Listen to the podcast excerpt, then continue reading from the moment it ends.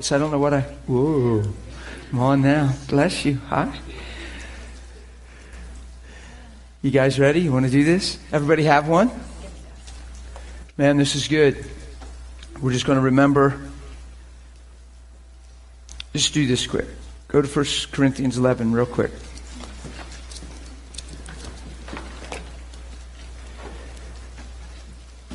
Did any of you guys uh, take your thing last last Monday and just do it on your own? Yeah. Did you? Did you? Did some of you do that?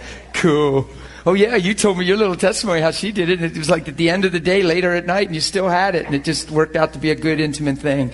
That was cool. Yeah, she shared that with me, and it's like in her. What is that in your bedroom? Oh, it's good. There's something about you pursuing Him when you're all alone that will so supersede anything you really do when you're together to a degree. Because actually, once you do this and there's a level of God reality, when you're together, it amplifies everything anyway. So, so you can still have awesome experiences together. But, but I'm telling you, there's something about getting alone with Him when nobody's looking and just believing. Really? And, and maybe taking like a communion, little communion thing like this and, and just remembering him. Let's look at this real quick. And we're just going to do this in the, in the morning. Last uh, time we did school, there was a real strong thought the whole time of all that is mine is yours, and all that is yours is mine. That's the simplest way you can define covenant. Covenant is, is, is two entering in together, and in a covenant, if you really study out covenant, it's, it's all that is, is mine is yours, and yours is mine and then there's a two becoming one thing, right? And there's a synergism in that all too. When you look at covenant and tribal stuff and and uh, weaker, and it's just amazing because in uh, Genesis, when Abraham, you know, God came, God Himself came, and the meat was split, and He walked through it. If you look at, I don't, oh, I don't know why I'm going there, but in tradition, the weaker was the one that did that. That, tr- that ritual. And what they were saying is the gods do to me and more so than what was done to this meat if I ever break this covenant. Now, God's God. Doesn't seem like the weaker to me. but, but, but, he did that part of the ritual. And, and it has to be pointing to Jesus coming in the flesh, a lamb slain. It just has to. But that's the humility, the love, the amazingness of God. Isn't that amazing? Because you think He would like call us to that. You better keep that or else, because I'm God. You're my. He came. He walked through the meat, and uh, it's just it's just a neat. If you read it, it's I think it's what Genesis 15. Or, yeah.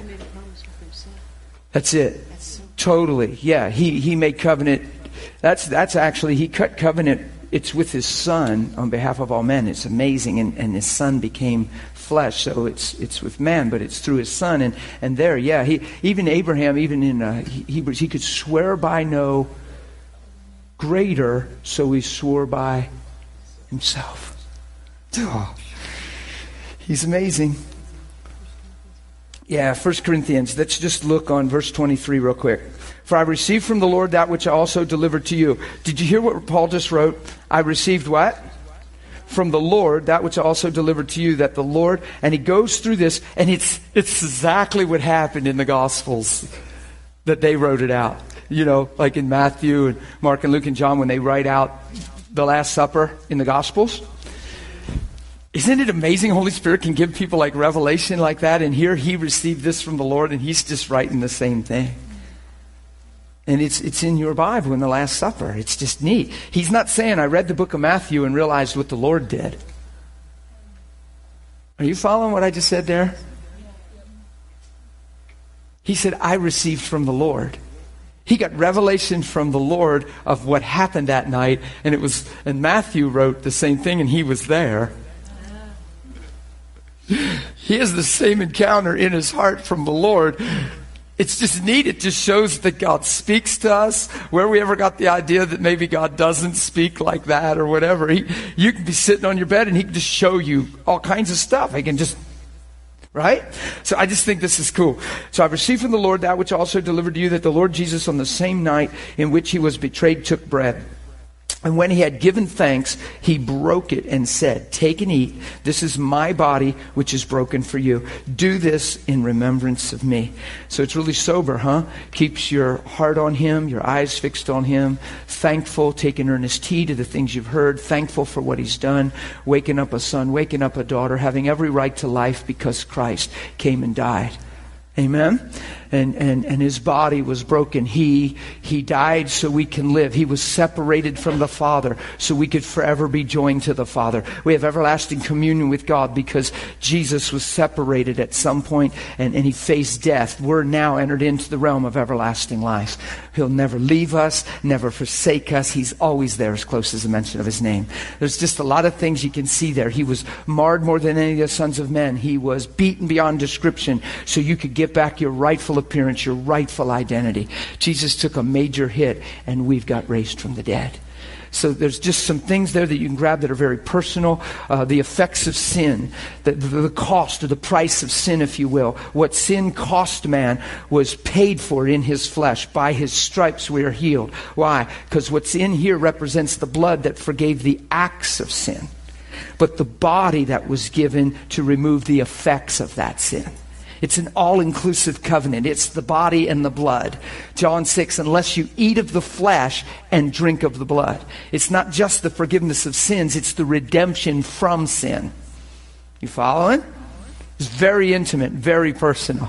You receive that for yourself. When you get all alone with the things we're challenged by, who's been challenged in their life by uh, physical symptoms, sickness, pains, uh, just waking up and you, you feel like you, your head's going to hurt in a minute. You know, it's, you, who's ever, you know what I'm saying? So you wake up, this is just a beautiful thing because you getting alone and realizing, you know what, Lord, you created me for wholeness. You created me to be in your presence. Jesus, you took sin and the effects of sin, the fall of man, everything that Adam was never created to be, that he became because of that tree, you took away from me. I stand before you through this truth as if I've never eaten that tree. So, how can sin have dominion over me?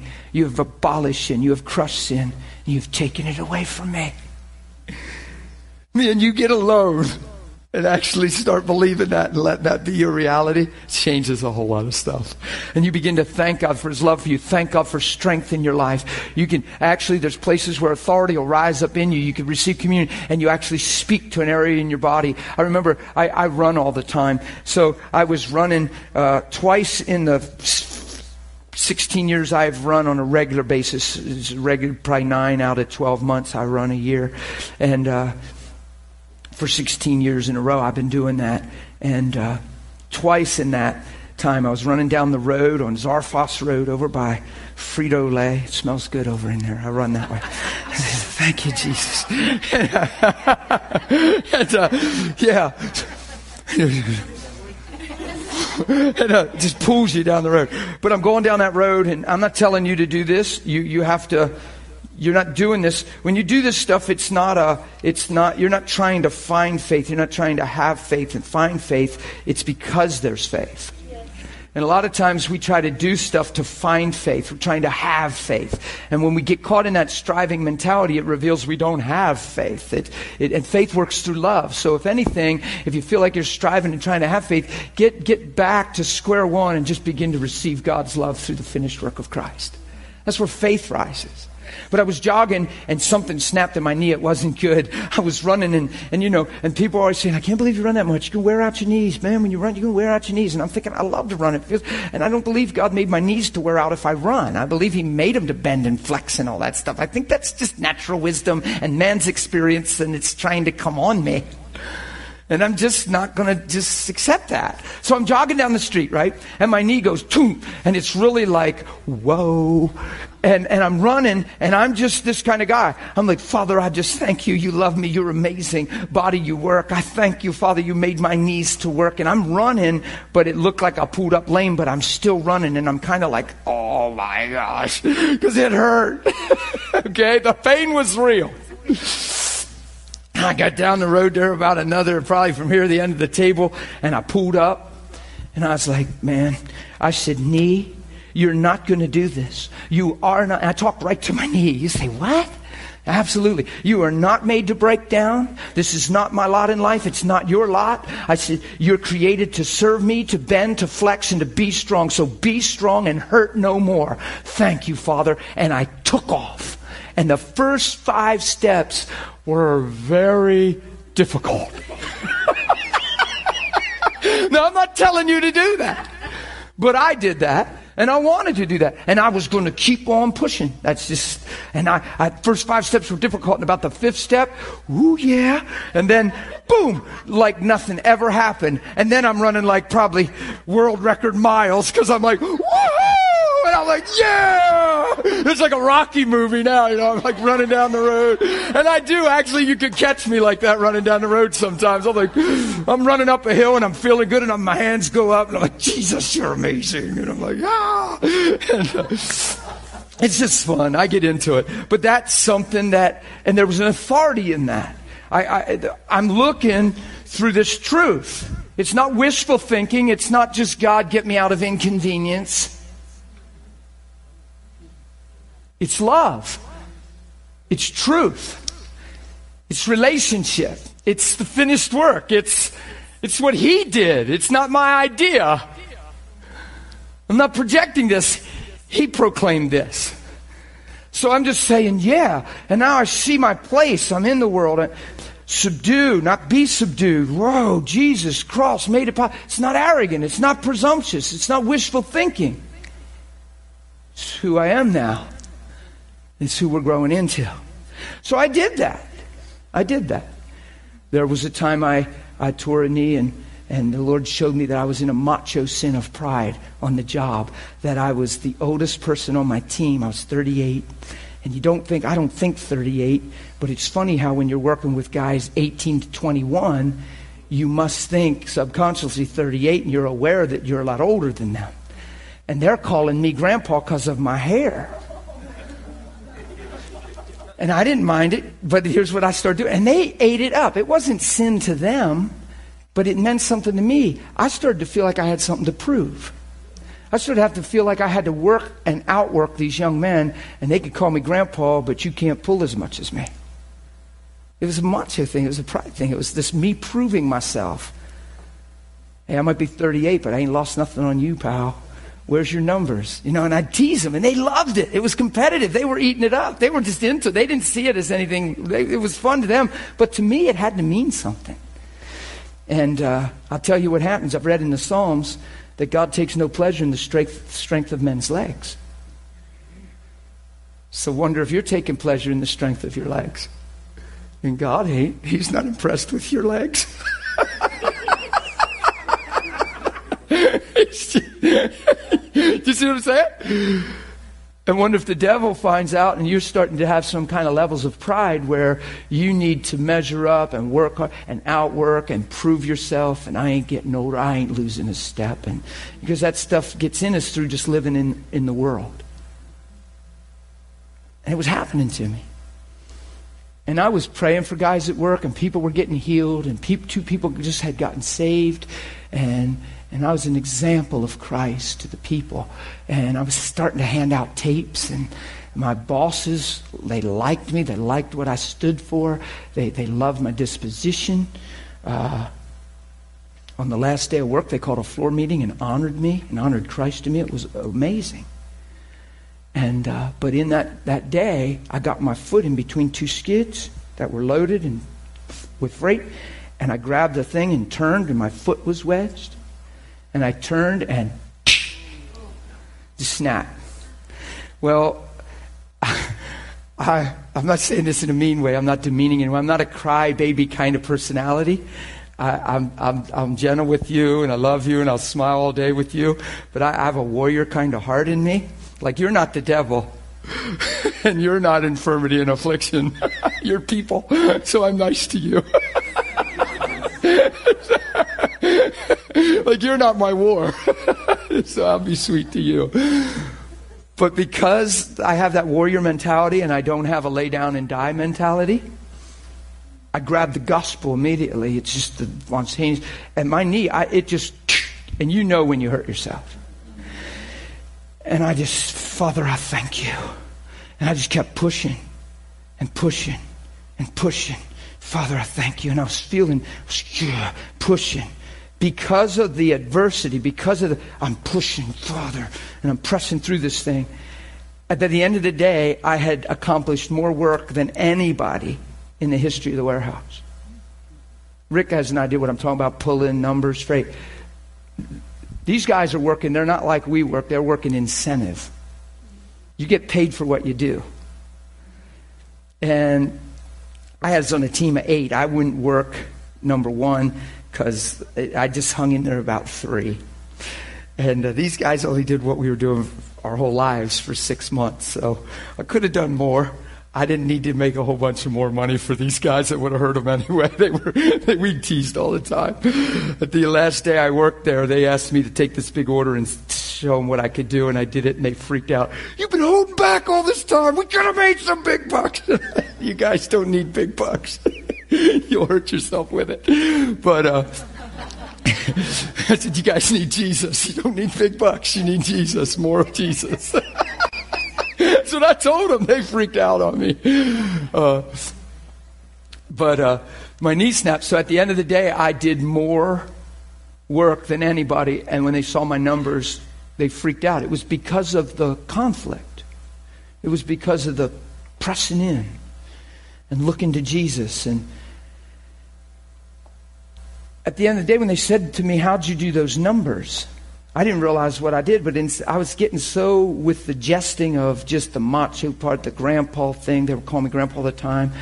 I didn't think, ever thought, it's even to this day, that that really bothered me. I think it just made me aware that I was 17, 16, 17 years older than them, and that must have meant something. And when they asked me how I pulled so much, I should have told them, shouldn't I? I should have said, Well, you know, I got my foot in between a skidboard and my knee snapped.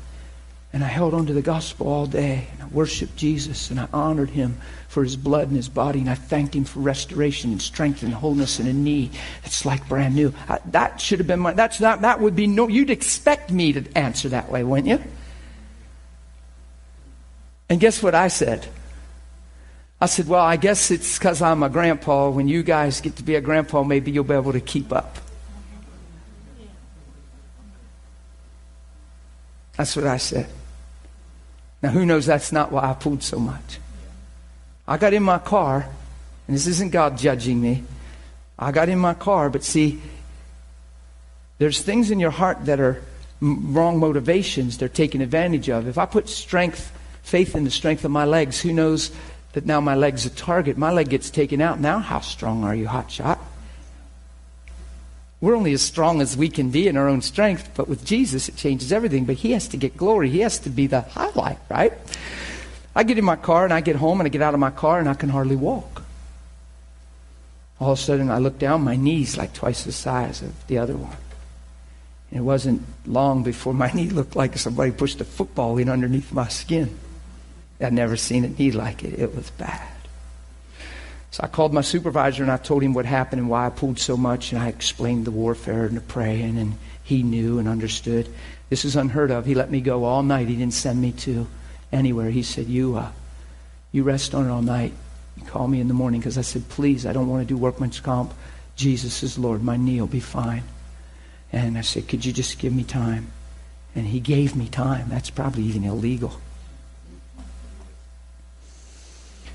I called him in the morning. I was weeping. Because in the morning I was laying on my bed.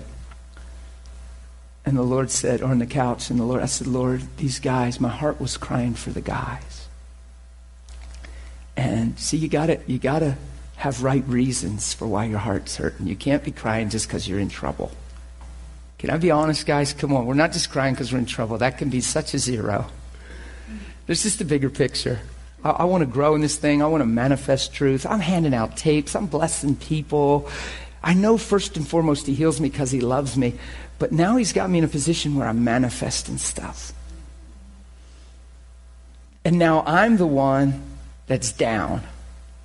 And it just, I'll be honest, it was grating on me because of what it might do to their young souls, their misunderstanding hearts. You follow me? So the reason I'm crying is because how they're going to handle this whole thing. It's not because I was hurting. I want to leave a good impression. I want to impact. And I'm laying there crying. And I said, Lord, I said, please give me wisdom. I said, I got to get up out of this situation. And I know you're a finished work. And I know I'm righteous in you. And I know, God, you've revealed these things yourself. And I thank you for this victory.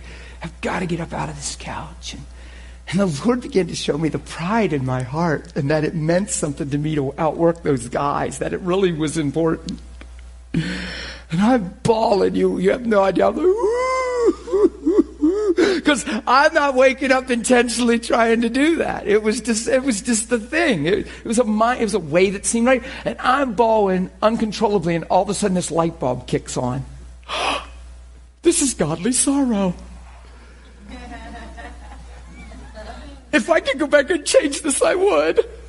And I got so excited because I just started to become the message I preach to people all the time. I was like, this is the, this is it. This is redemption. My knee has to go back now because I'm sorry. Now that I see it, I'll never do it again. Never. It's not even now. It's exposed. Yay! This is done. I stand up and I got a knee that looks like a football. Right? I can't even use it. It's like oh oh oh. Who's ever tore a knee or anything? I'm like oh oh oh oh. You know what I'm saying? So I stand up and I'm so pumped. You guys would have thought I was loco. Everybody in the body of Christ probably would have thought I was loco in the next couple minutes. Because I stand up and I'm like, nobody's in the room. And I'm like, this is amazing. You fathered me. Thank you. Oh my goodness, God, I didn't even know that stuff was in my heart. Oh, God, if you forgive that and this came through that, this has to go now. Yay! I turned and smiled and looked at the steps and I just took off running. ah! And I caught up the You have no idea. That's exactly what I did. I'm going up the steps going, oh, Jesus! I get to the top and I'm going, that didn't go so well. so I reaffirmed redemption. I reaffirmed forgiveness. I reaffirmed repentance. And I made it back down the steps. And I thought, I just need to be in faith. Ah! And I did it again. And now my knee looked like a basketball. it was really bad. I probably hurt it so bad. now I'm not sure what's going on. I'm in so much pain. I think I want to die. and, uh, now put yourself in my shoes. I don't honestly believe I have a lot of head knowledge. I believe I've, I've got revelation. I've walked in things. So I understand that I'm right in the sight of God, even right now at that moment. So now your mind, because of what you know and understand, your mind gets can be a detriment. Now it's like then the why question wants to come, and then but if then how then why? Uh-huh, uh-huh. You know what we do? So I laid on the couch and I said, God, I don't know what's going on. I said, but I got to call Mike because he told me to call him by this time. And, now I get pitiful. You want to hug me, Jen. I said, Anthony, can I just hug you? Yeah, I'll hug you. And he said, no, I'll hug you. Because I got pitiful. I started to cry. I know you love me. I know I'm forgiven.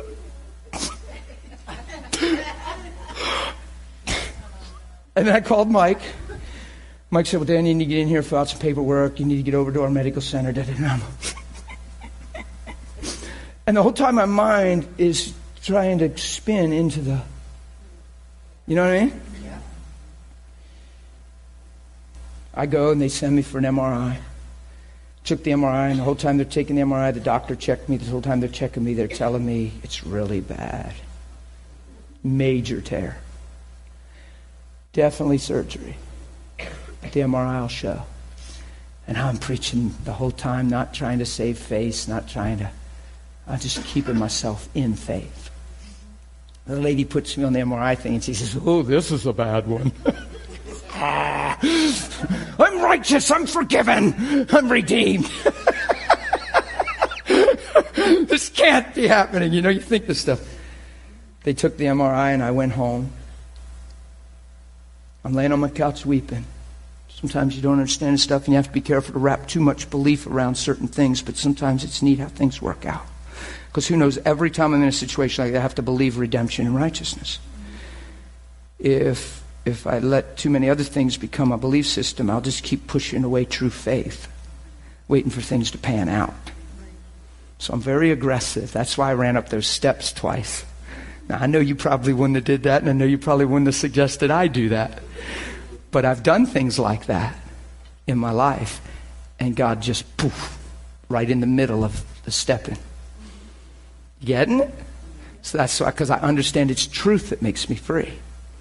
Like what's medically wrong with my knee, if it's a supernatural gospel, has nothing to do with the situation. What's physically wrong with me has nothing. Who God is and His will for me is what has to do with everything. That's what makes me run up the steps. Like, I don't care how intellectual, technical, medical background, how many medical schools you went to, that stuff can help in the physical and the natural to help and tend to people, but it has, it's so on a different page than what I'm talking about. That that, what's wrong with my knee has nothing to do with nothing the technicalities. You see what I'm saying? Who God is in the finished work. That's why I did that thing on the steps. Because I live that way. So I laid on the couch. The reason I'm sharing all this is because as we do this, I want you to see this, this has to become our reality. This isn't a tradition. It's not just a sentiment. Oh, it's, it's not just a thing. Well, I want to go to church that takes communion. Well, no, we want to receive the fruit and the truth and the blessing and the manifestation of communion communion, co-union with God. Come on. That's deep. Doctor told me how bad it was. I went home, I laid on the couch. Never forget this. You don't forget this kind of stuff. I'm laying on the couch. I got a knee that looks like a, well, you know, they stuck a needle in there. You'd have stuck it in the ham of a horse, I think it'd come out the other side. That needle was, that needle was, it was big. It just looked that way to me. I said, where are you going to, what are you doing with that? I'm going to put that in your, knee. what? It'll go through my knee. What do you mean you're going to put that in my knee? Just the tip of it would have went through my knee. I'm like, and he had this big, this big beaker. it was hooked to to catch all the, everybody ever have their knee drained?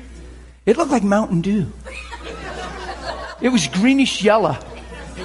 It looked like Mountain Dew. It was, it was crazy. I was like, oh, he's, uh, my knee was so, my knee, probably running up them steps twice didn't help me. Cause, and it was this, it was this big. He went, he stuck that thing in there. He said, you won't feel this. We do this all the time. You won't feel this. He lied to me. I hope he repented since then because I found in Revelations liars don't make out well. He, he said, This won't hurt very much. Oh! I screamed. I, gra- I screamed. Oh! And when he pulled back that thing, it was just. And my knee was draining, and I'm like, oh, oh. And as soon as it drained, it seemed like it filled right back up. I said, look, let's just forget this drain thing. well, I wanted to get some pressure off of it. I thought, oh, okay. I had so much pressure. I got home, my knee's as big as it was. It was bad. Now, you know, when you're in that situation, it's not fun. And sometimes you're just like, God, you got to heal me because of what I'm going through. It's just deeper than that. It's more, it's just more awesome than that. I go home and lay on my couch tears in my eyes. I said, Well, Father, I understand your word. I don't totally know what's going on right now, I admit it. But I put my trust in you. Rubber's meeting the road here. I'm on a time frame. But it's a finished work, and you love me. And this thing you exposed that was in my heart motivate me will never be found in me again. You have cleaned me forever of that deception. And I just put my eyes on you and fix my eyes on you and I thank you. And I just begin to pray. And that mighty, that wonderful Holy Spirit came on me and just healed my knee. Just healed it to where I stood up and was healed. That's fun. The two days getting there, could have rocked my mind if I let it. could have sent me on a tangent of worry and why isn't this working? But I prayed everything I was supposed to pray. And where's God? All kind of prayer. I look, I need this to happen and striving and. Uh. Nope, it's just a settle down and hold on to love. Settle down and hold on to truth. It's my best friend. Whoa, your mind wants to go 20 other places. Settle down and hold on to Jesus. Are you guys getting this? Come on. You might not have been laying on the couch that day, but I was. It was really fun. That's the testimony I share where I walked in the office and the man was holding my MRI reading it while I was coming in the foyer. And he said, Dan, how are you walking? Where are your crutches? Your knee looks great. And I lifted my hands very high with a heart full of worship and a foyer full of people. And I said, I told you two days ago, Doc, I serve a living God. His name is Jesus. It felt good because he gave him just honor because I believed in him. And the doctor scanned and checked my knee, and he slapped me across the knee and said, My goodness, you're healed. Because he was a Christian man, and we had a talk when I was in there. And the reason he thought I didn't want a surgery was because he thought I was too spiritual for a surgery. That's what we think right away too spiritual, for too proud, too religious, spiritually proud for surgery. Well, you know God uses these things, brother. You don't have to be too big for that. That had nothing to do with my motive. I looked at him and said, It has nothing to do with that, sir. I said, I believe you've helped lots of people and God's given you a gift and ability, and I thank God for that, and thank God for all the people you helped. I said, My issue is where's the power of His name that changes things when I speak? Jesus. I said, That's the aggression of my heart. And I said, I'm going to have it. And that's why you're not going to do a surgery on my knee, because I'm going to have that. He looked at me and said, You're really serious about this. I said, You, you have no idea. I said, I'm just playing it way cool for you. So two days later, because that's my motive, and because of this truth right here, come on. This never challenges this. This never redefines this. Two days later, this, this should never question this. This is what changes everything. And what we do is we shift because of experience, and we turn this in this beautiful relationship into a method we apply to get a better knee. And if it doesn't get better, we got questions. And it produces unbelief and concern instead of faith in Him. You follow me? So this is a big deal what we're doing this morning. But it was really fun for him to slap my knee. You know what was you know what was more fun because of my heart for my coworkers? walking back into work and never missing, because that was my weekend. I never missed a day of work. Now, guess what the MRI said? Major tear, emergency surgery, five months rehabilitation. Yo, Do you guys see what's wrong with me? You see why I act the way I act and talk the way I talk and smile the way I smile? Because this isn't a doctrine. It's a reality. And, and it could be lived. It can be walked out. So the, one of the funnest parts was walking into work with my release form from the workman's comp doctor. And they already got word from the medical center that I was going to be out for at least five months. And I go walking in and hand them my paper, and my coworkers go surrounding me, and my Bosses come around me, and I'm not hobbling. I don't have a blown out knee. I don't have a big football. I just, it's me.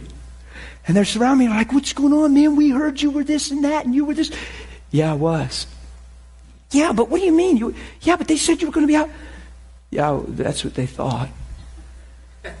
But they said your knee was like, Mike said he looked in the car. He said, Dan's going to be out a long time. His knee was like this. I said, it was. And they're like, but what? And I said, guys, that's what I've been telling you all along. I had eight guys in a circle around me. My teammates, seven of them, plus the supervisor on the shift. And I ministered the truth of the gospel. And a minute into or two minutes in, the one guy said, You really do believe this stuff, don't you?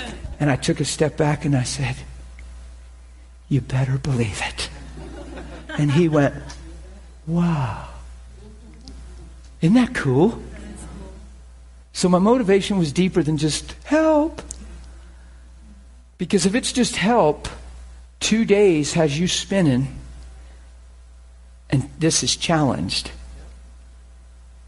But if your motivation is love and relationship and growing in Him, this challenges the situation and keeps pressure on that situation. And then you're laying on your couch and that wonderful Holy Spirit comes. He does, he sows it somehow. I don't know how he does it. Whatever he does. But I felt him heal my knee. Isn't that sweet? Ugh. So the body was broken for who? Oh my goodness, it says that, doesn't it? Wow. So we're going to do it in remembrance of him. This cup, it's a new covenant. It's not an old law through sin and death. It's not you sin, you die, you make your bed, you sleep in it. It's I love you. Live in repentance with a sincere, pure heart, and even if you make a mistake, be sincere and want change. And I'll cause your life to live like you've never made a mistake. That's how powerful mercy is in the gospel, and we don't preach it that way a lot. don't you tell me you made your bed and you sleep in it. I'm sleeping in his bed. Serious, don't you even tell me. Well, you reap what you sow, brother.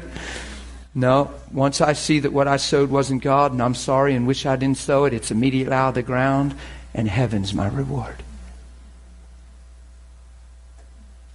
Especially spiritually talking. Sometimes you have to reap some things in the natural. You know, there's some repercussions you got to walk out practically, but as far as being right with Him and finding favor, and I promise you, as far as judgment and sickness and disease, some people say, I used to have this fellow in my life that he said, Well, man, every time I argue with my wife, I have to suffer. I got a headache all the next day. Never fails. Every time I have a fallout with my wife, it's a given, it's a headache the whole next day. To the where he began to receive that and expect that. And I said, well, What are you doing? What do you mean?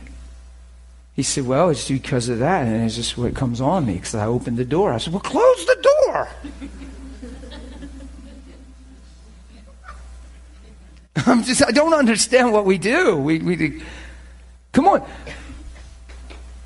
deal with the permission to have a fallout with your wife. Get your heart in a place where man and see your value and why would I be that in her life and close the door. And even if you do slip into weakness, you're purposing strength. And God, thanks for making me more like you towards her and let the headache be somewhere out there. I've had people tell me, well, I'm going through this because I did this, did that, and did that. What? Well, change the way you think, and then everything changes. Don't wear it, don't receive it. It's not your garment. Are you following me? Come on, it's just true. Why? Because it's the blood of the new covenant. It's a new and living way. You enter with boldness. You come in and you get clean. And you do this, and as often as who does it? You do it. You can do this every day. Now, some people get offended when you say this, but you could be pulling, pouring a bowl of cereal, and just for contact point of faith, you could pull out the Cheerio. you say, Lord Jesus, I just looked into this bowl of Cheerios, and for some reason thought of you. Break the Cheerio in half, and you just start to proclaim the covenant, the gospel. Take your little spoon and dip it in there. And I just thank you for the. Come on. It's a contact point. You wouldn't need the Cheerio milk, but wonder if it just gives you a contact, it just stirs you in remembrance. Remembering. Isn't that awesome? Come on. Oh, it's so good.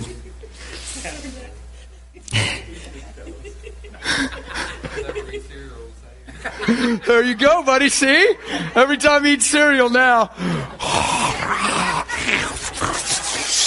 You're going to walk in wholeness, dude, the rest of your days. Uh. For as often as you eat this bread and drink this cup, you proclaim the Lord's death till he comes.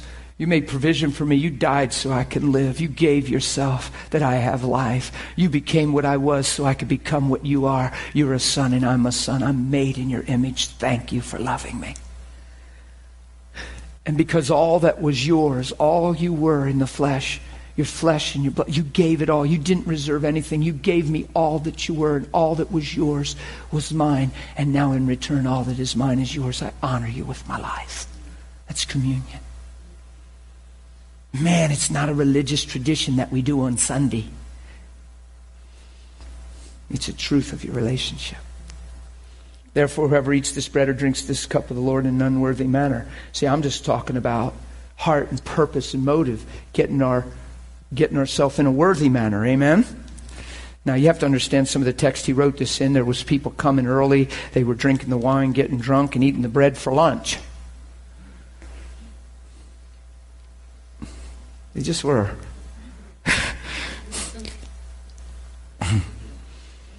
Because if you read the verses before, you'll see why he's addressing this.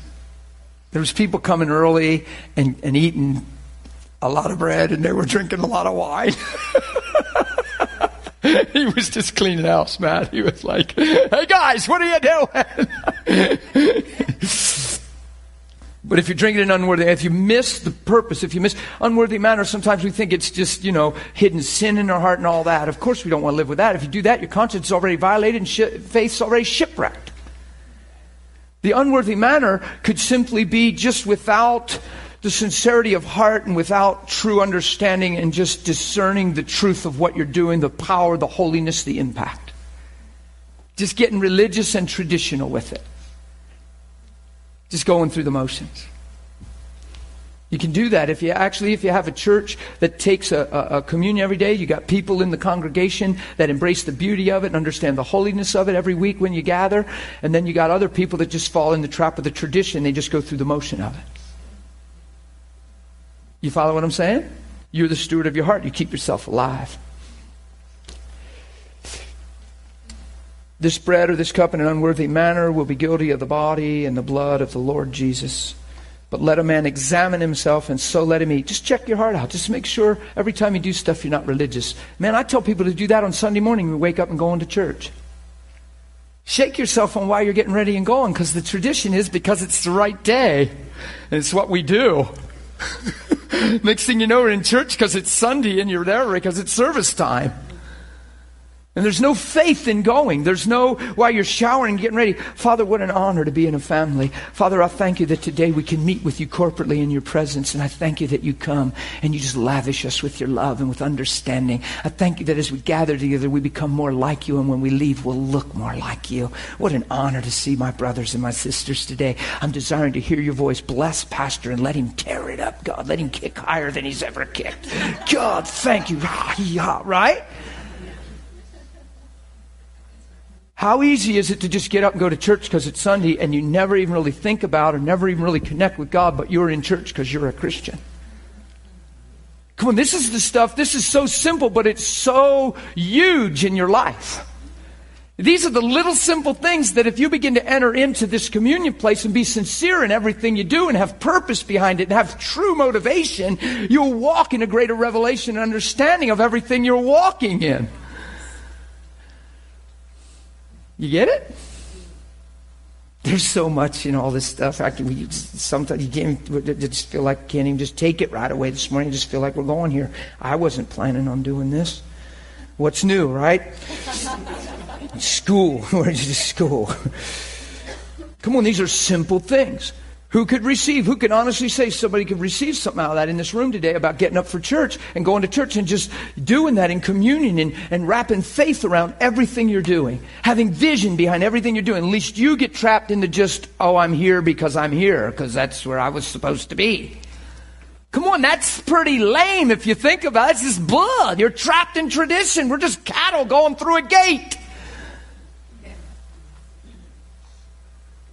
We're not.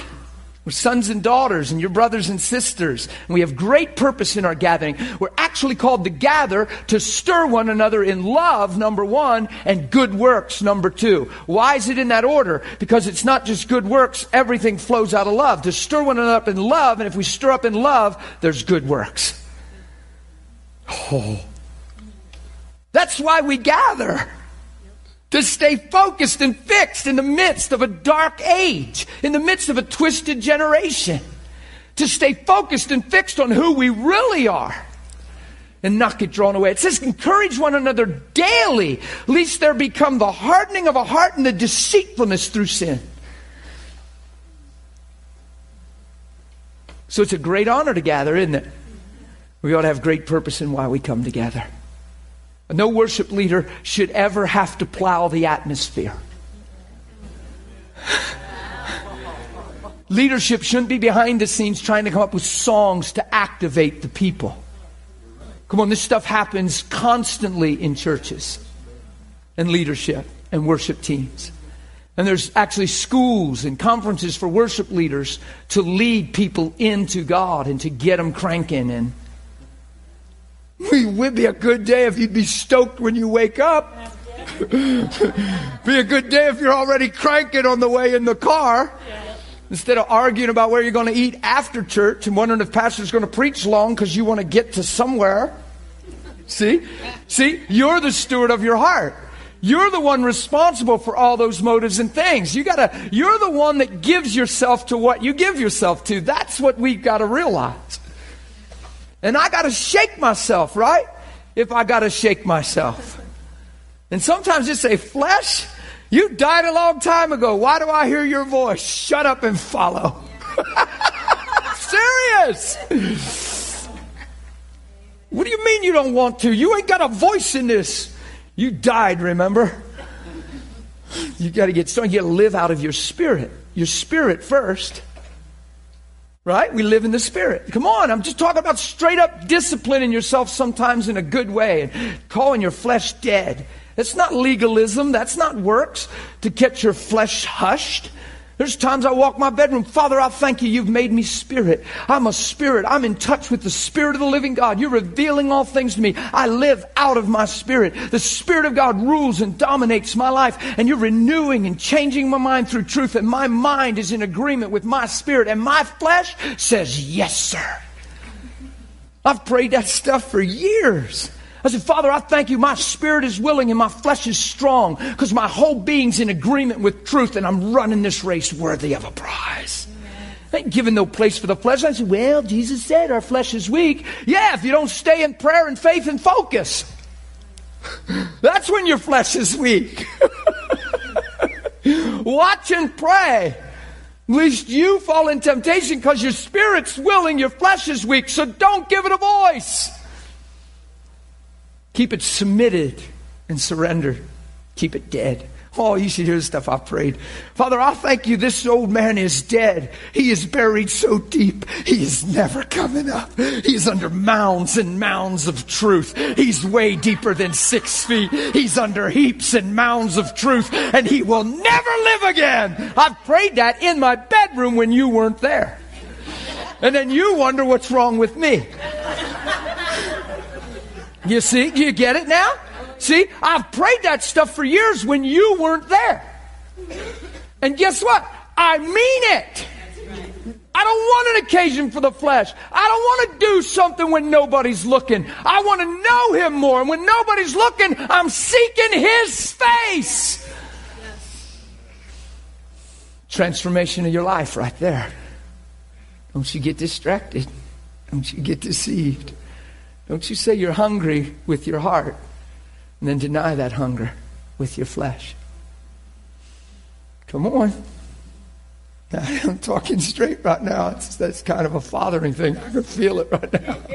I'm just talking to you now. Let me take off my belt. Oh, I don't have one. Okay. Oh, no. just kidding. I don't know what came over me. Cast it off of me. Anthony, pray. no. What I'm saying is you're accountable. Be the steward of your heart. Be your own best friend. Be your own best friend. Why would you hurt yourself? Why would you have a desire in your heart and then quench it with some passing thing? Man, it's okay to. Paul said, I buffet myself, my body, I bring it into subjection.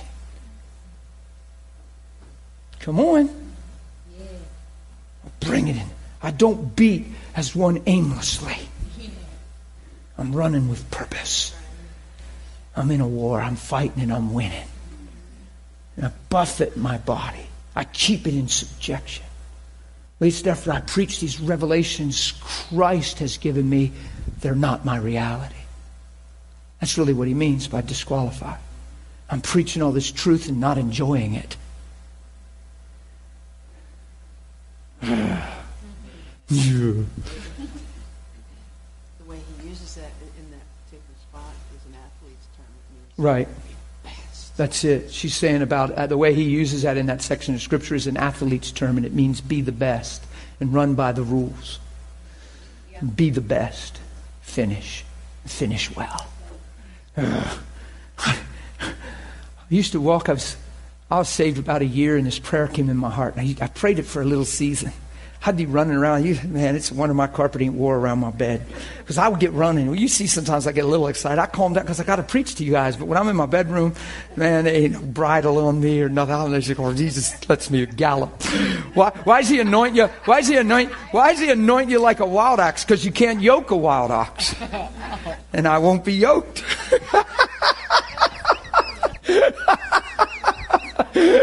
He says, I'll anoint your head and, and I'll strengthen you like the wild ox. Why the wild ox? Because you're wild. You can't be yoked and domesticated.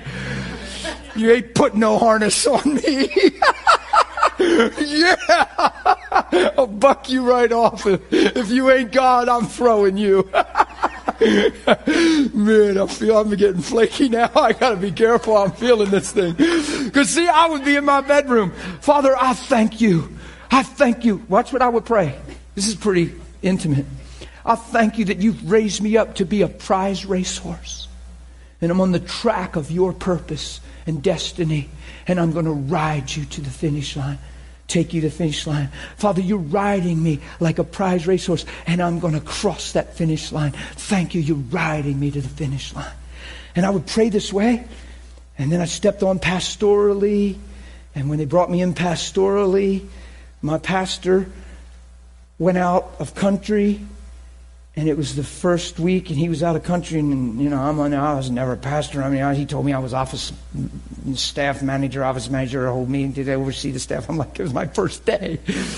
That night we had a guest speaker. He preached. It was awesome. He prayed for people. Never forget it. I'm sitting there with my wife in the front. It's my first sunday officially that people called me pastor.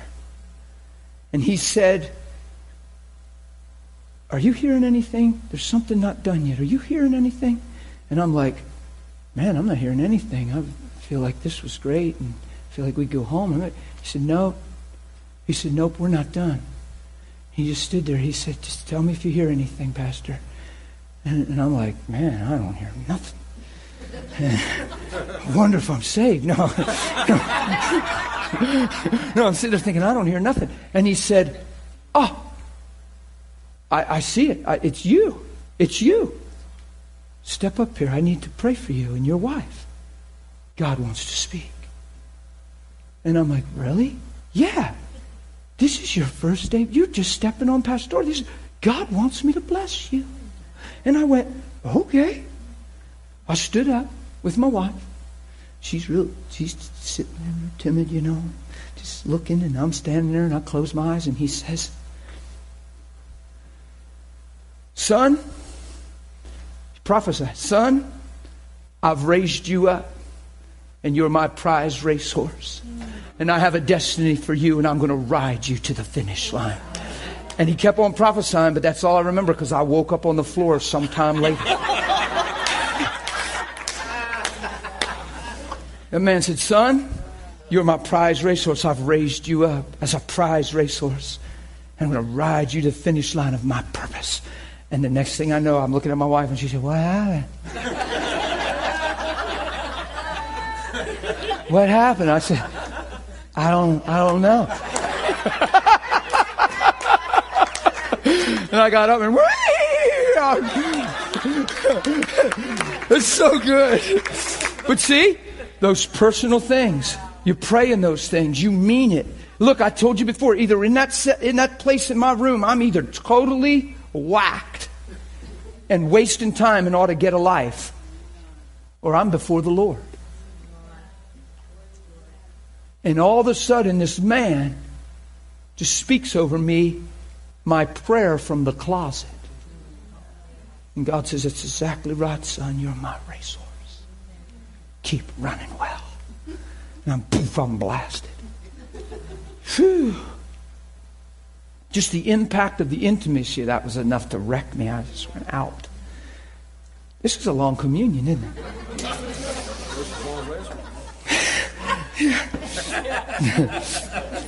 yeah, last week. Last week I said, we're going to do communion at the end, but at least I warned you. This one I thought, I said, let's just do this right away. Didn't I say that today? Let's just do this right away. We're getting there. Come on, we live in eternity. Chill, chill. We live in eternity. I had one, I had one vision of the hand of God coming from heaven once in an open vision. My whole kitchen turned into a sky, and there was no wristwatch on the Father. And I'm wondering, I'm thinking I should just take mine off. I did that one time. I was preaching at church and I shared that vision. I shared it, so I threw my wristwatch and then I forgot it and they had to mail it to me. it was laying back somewhere in the cable somewhere. They found it. I said, maybe I should just let it there. Gets me in trouble. Let a man examine himself, and so let him eat of the bread. Isn't that amazing? It's bread and a cup because it's a dual purpose, it's a finished work. The act of sin, forgiven through the blood, the effects of sin erased through the body. God made his son who knew no sin to be sin that we could become right in his sight. He cursed sin in the flesh, and sin shall have no dominion over us. For the law of the Spirit of life through Christ has made us free from the law of sin and death. For what the law was weak in through the flesh, God did and accomplished by sending his Son. So when we do it, we do it in remembrance. Do it very intimately, very personally when you're all alone. Do it often when you're alone. Because you'll build that revelation in your own heart. And it won't just be a corporate experience, it'll be a personal understanding. You following me? Oh, my. Isn't it a lie? Some people have thought you can only do this in church, that a priest has to minister. And all he says, as often as you do it, you do it in remembrance of me. Who does it? You do it. Amen? For he who eats and drinks in an unworthy manner eats, drink, eats judgment to himself. Man, if you, don't, if you don't be the steward of your heart, who knows? You're just judging yourself by that.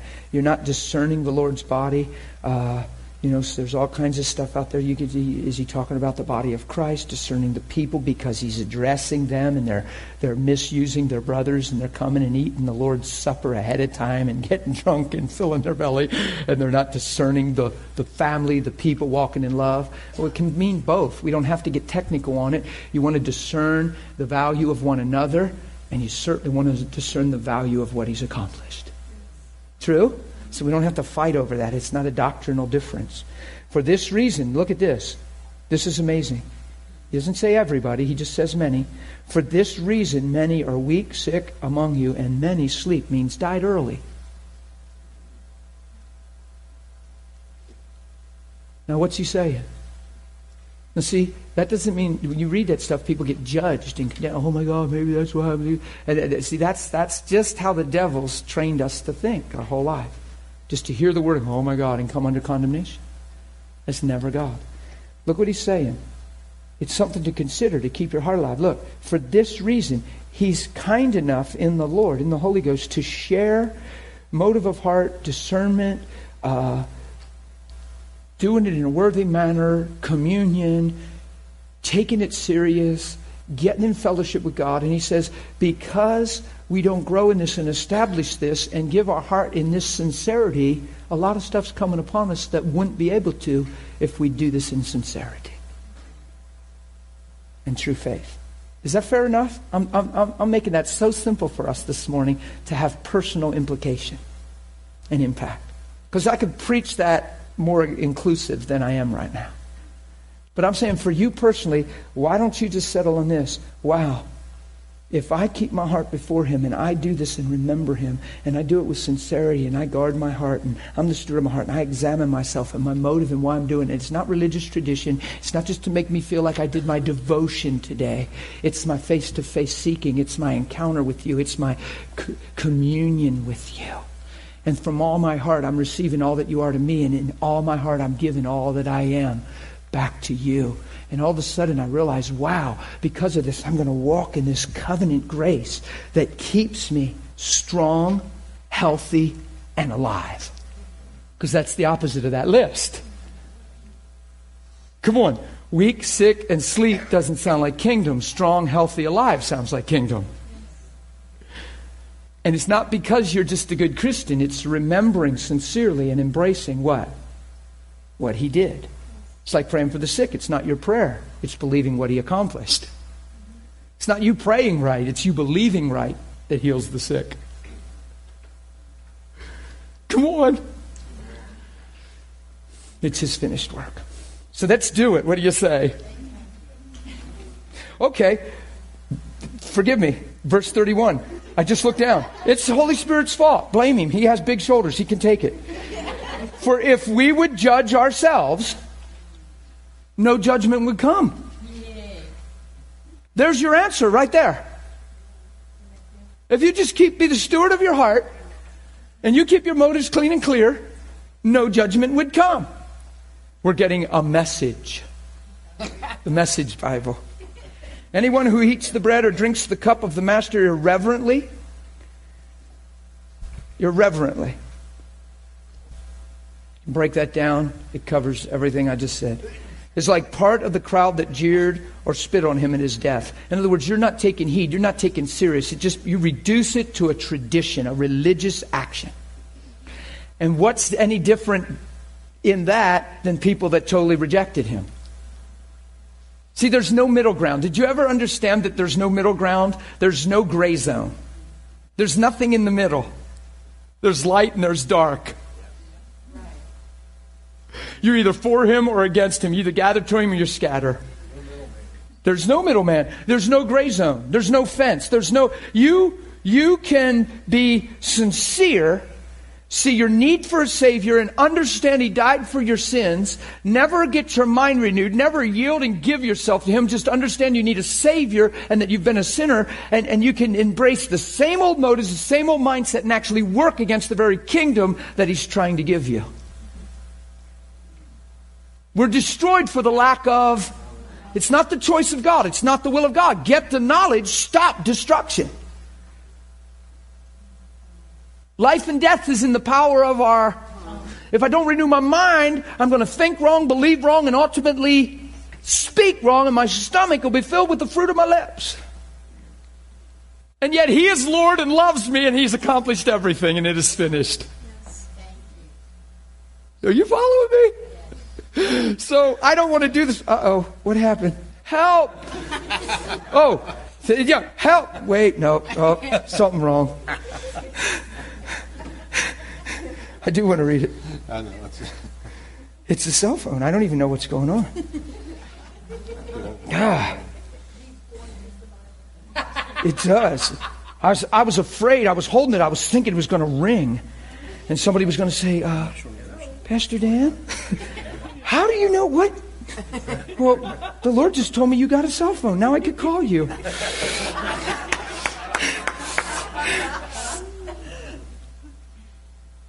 This is not where we were. What verse were we? Only we had his phone number. Here we are. Is that is that the kind of remembrance you want to be a part of? Examine your motives, test your heart. Come to this meal in holy awe. Yeah. If you give no thought or worse, don't care about the broken body of the Master when you eat and drink, you're running the risk of serious consequences. Why? Because you'll never grow in the revelation. It's actually a form of dishonor when you fail to honor. That's where you got to s- subdue your flesh. That's where you got to say, you know, listen. Because people say, that, that's good, that was excellent. People say, well, yeah, but I don't really feel, but it doesn't feel like I, you know, I don't give, you, you know how I feel about feelings. Why do we give so much preference and place to feelings? So if your heart, you live out of your heart, with the heart a man believes, not with his mind. Well, I would take communion, brother, but it just doesn't feel like it's real to me. It doesn't feel like God's even in the room, so I don't take it. Come on, that's just already, you just, let's just like, right? So by faith, Father, it doesn't matter what it feels. You said you're here, you're here. You said you love me, you have to love me. And right now I'm remembering what you did. And now see, now by faith, you're giving yourself to something. By faith, pressing against your feelings, away from your feelings, submitting to God, resisting everything counterproductive. And all of a sudden those things flee and revelation comes. But natural wisdom says, well, but I don't feel it unless it's real. I'll feel religious. I don't want to go through the motions. I'm going to wait till it gets feels more real. That's how it's going to become real. by pressing through the lack of revelation, by pressing through the feelings, by going in your bedroom and saying, Flesh, you're coming with me. you're following just because you're here. You know, if there was a way to, for it not to come, that would be cool. But what I mean is you're coming and you're being in agreement. You're not going to be a detriment to me. I'm not listening to feelings. I'm not listening to a lack of desire. And I'm not listening to the thing, well, it doesn't seem real. It doesn't matter. I'm living by faith and I'm meeting God in communion today. Come on, you got to live that way. If you'd be honest and we'd go around the room, there's a lot of us have dealt with our Christian relationship based on our feelings and we haven't pursued more because it hasn't seemed real and that's the very reason to pursue more so it becomes real. You following me? Okay. Point taken, I hope. Right? Because I'm on a tangent right now with this thing. It's that feelings and essential stuff it stops us more than you think. Countless Christians come and say, well, I just, I don't want to be religious. It just doesn't feel real, so I don't do it. Not just communion, a lot of stuff. Well, until God makes it more real, I don't want to. It's the total opposite. It should be the total opposite response. God, I'm seeking you till I find you. I'm looking up till I see right into your face. And the whole time I'm doing it, I'm believing you're here and you love me and you're going to meet me here where my faith is. It doesn't matter how I feel. Come on, guys. Wonder if we'd say, it absolutely doesn't matter how I feel. It matters what I desire and believe and deep down in want in Him. And I'm not going to be sold short. True? You're going to be ruled by your senses. And then the devil will just, just manipulate through sensual living. Follow me? Did you have a question, Linda, or did it? Oh, I was just going to say. Hang on, Becky's coming with the mic. If you want to get on, if you want to get on in the air. Miss Linda. I was just thinking because a lot of times I think, why can't I cry? Why can't I feel his, his um, hanging on the cross. Why doesn't it make me cry? Okay, good thought. I've had people say that same thing. We, we judge ourselves based on what we're not, and we feel like we should care more and cry because the story's so amazing. Right? So then when you assess yourself that way and introspect yourself that way and search yourself out, now you're falling short. Now there's something wrong with me. And then you're starting to, well, maybe I really don't care. Well, maybe I really don't honor all the more reason what? To get alone. Father, I just lift up this right now and I don't know. Sometimes it feels like I should cry. Sometimes it feels like I should care more and see more. But you know what? The best I understand, you love me and it's an amazing thing you did. and you've rescued me. And you have to stay in truth and in faith in that place. And not let all, because watch, when you start weighing yourself that way and introspecting yourself, and you start saying, well, why don't I care more? Why don't I cry when I think about his cross, when I think about his blood? There's times I cry, there's times I laugh, there's times I just know it's true and don't really have an emotional response. There's seasons where I can't even watch a Jesus video. I mean, they just show his feet walking in the mud along the Jordan, and it's the first appearance of Jesus on the video. You know, the whole video is leading up to the baptism, and all of a sudden his feet are just walking in the mud, and I'm bawling. There he is. He's coming. He came. He's the Lamb. Ah, I'm a mess with that stuff. And then there's times I'll sit watch it, and it doesn't affect me that way. There was a season I couldn't even watch those videos because I just cry and cry and cry and cry and cry and cry. You say, well, what did your heart get harder? No, it didn't get harder. I don't even think that way. I love Jesus. You see what I'm saying?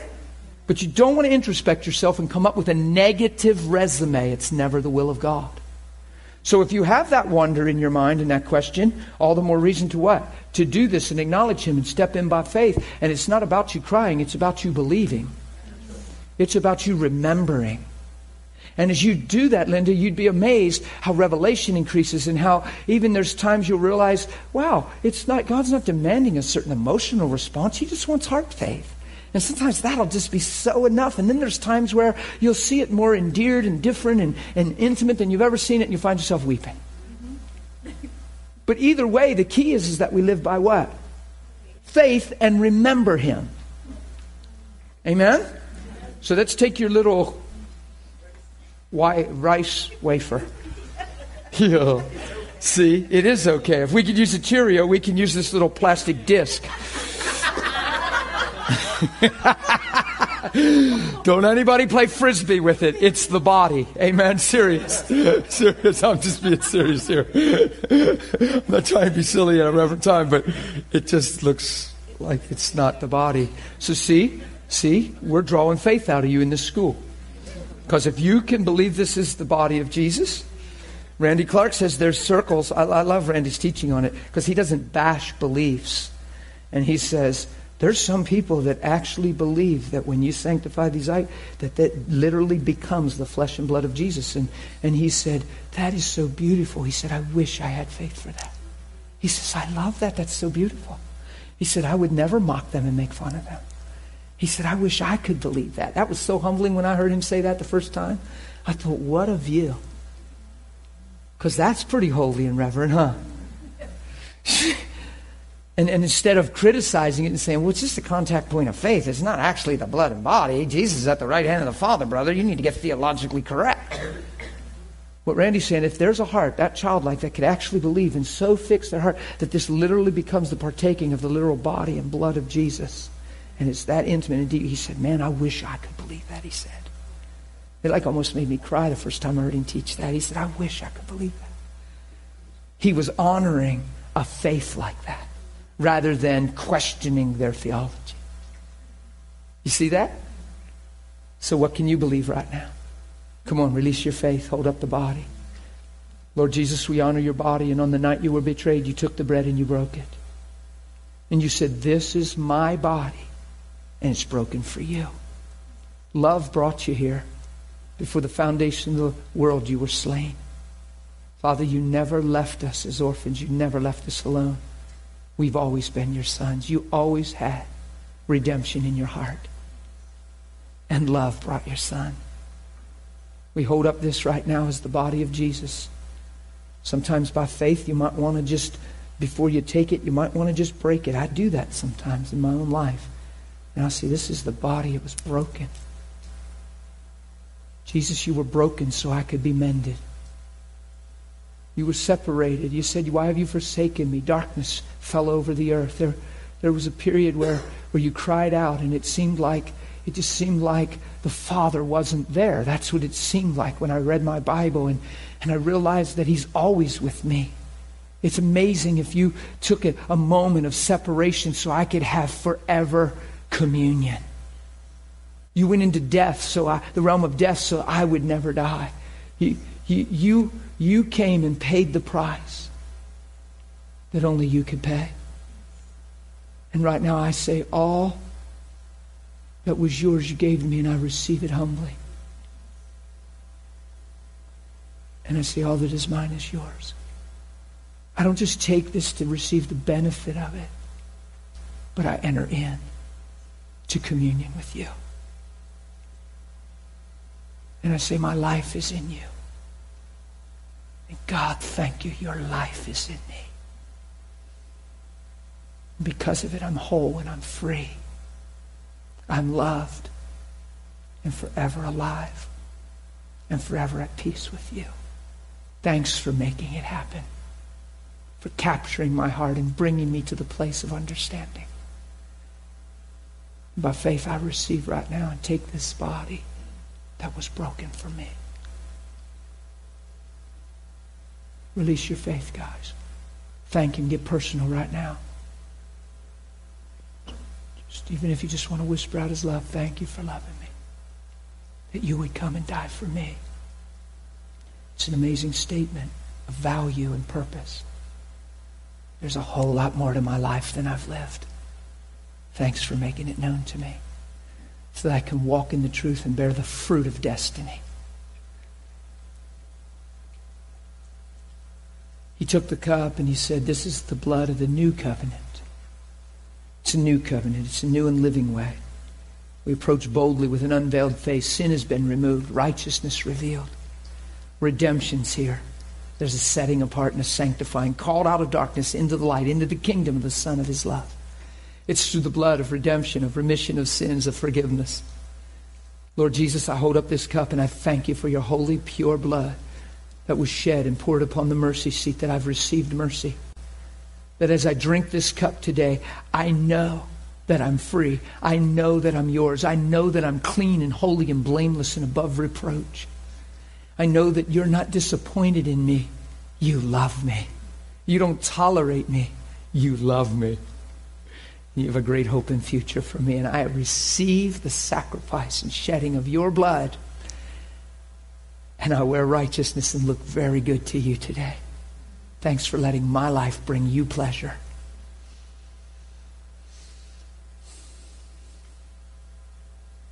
I drink this cup.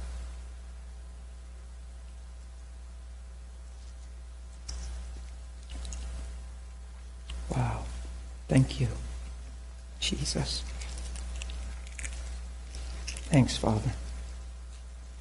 You guys good?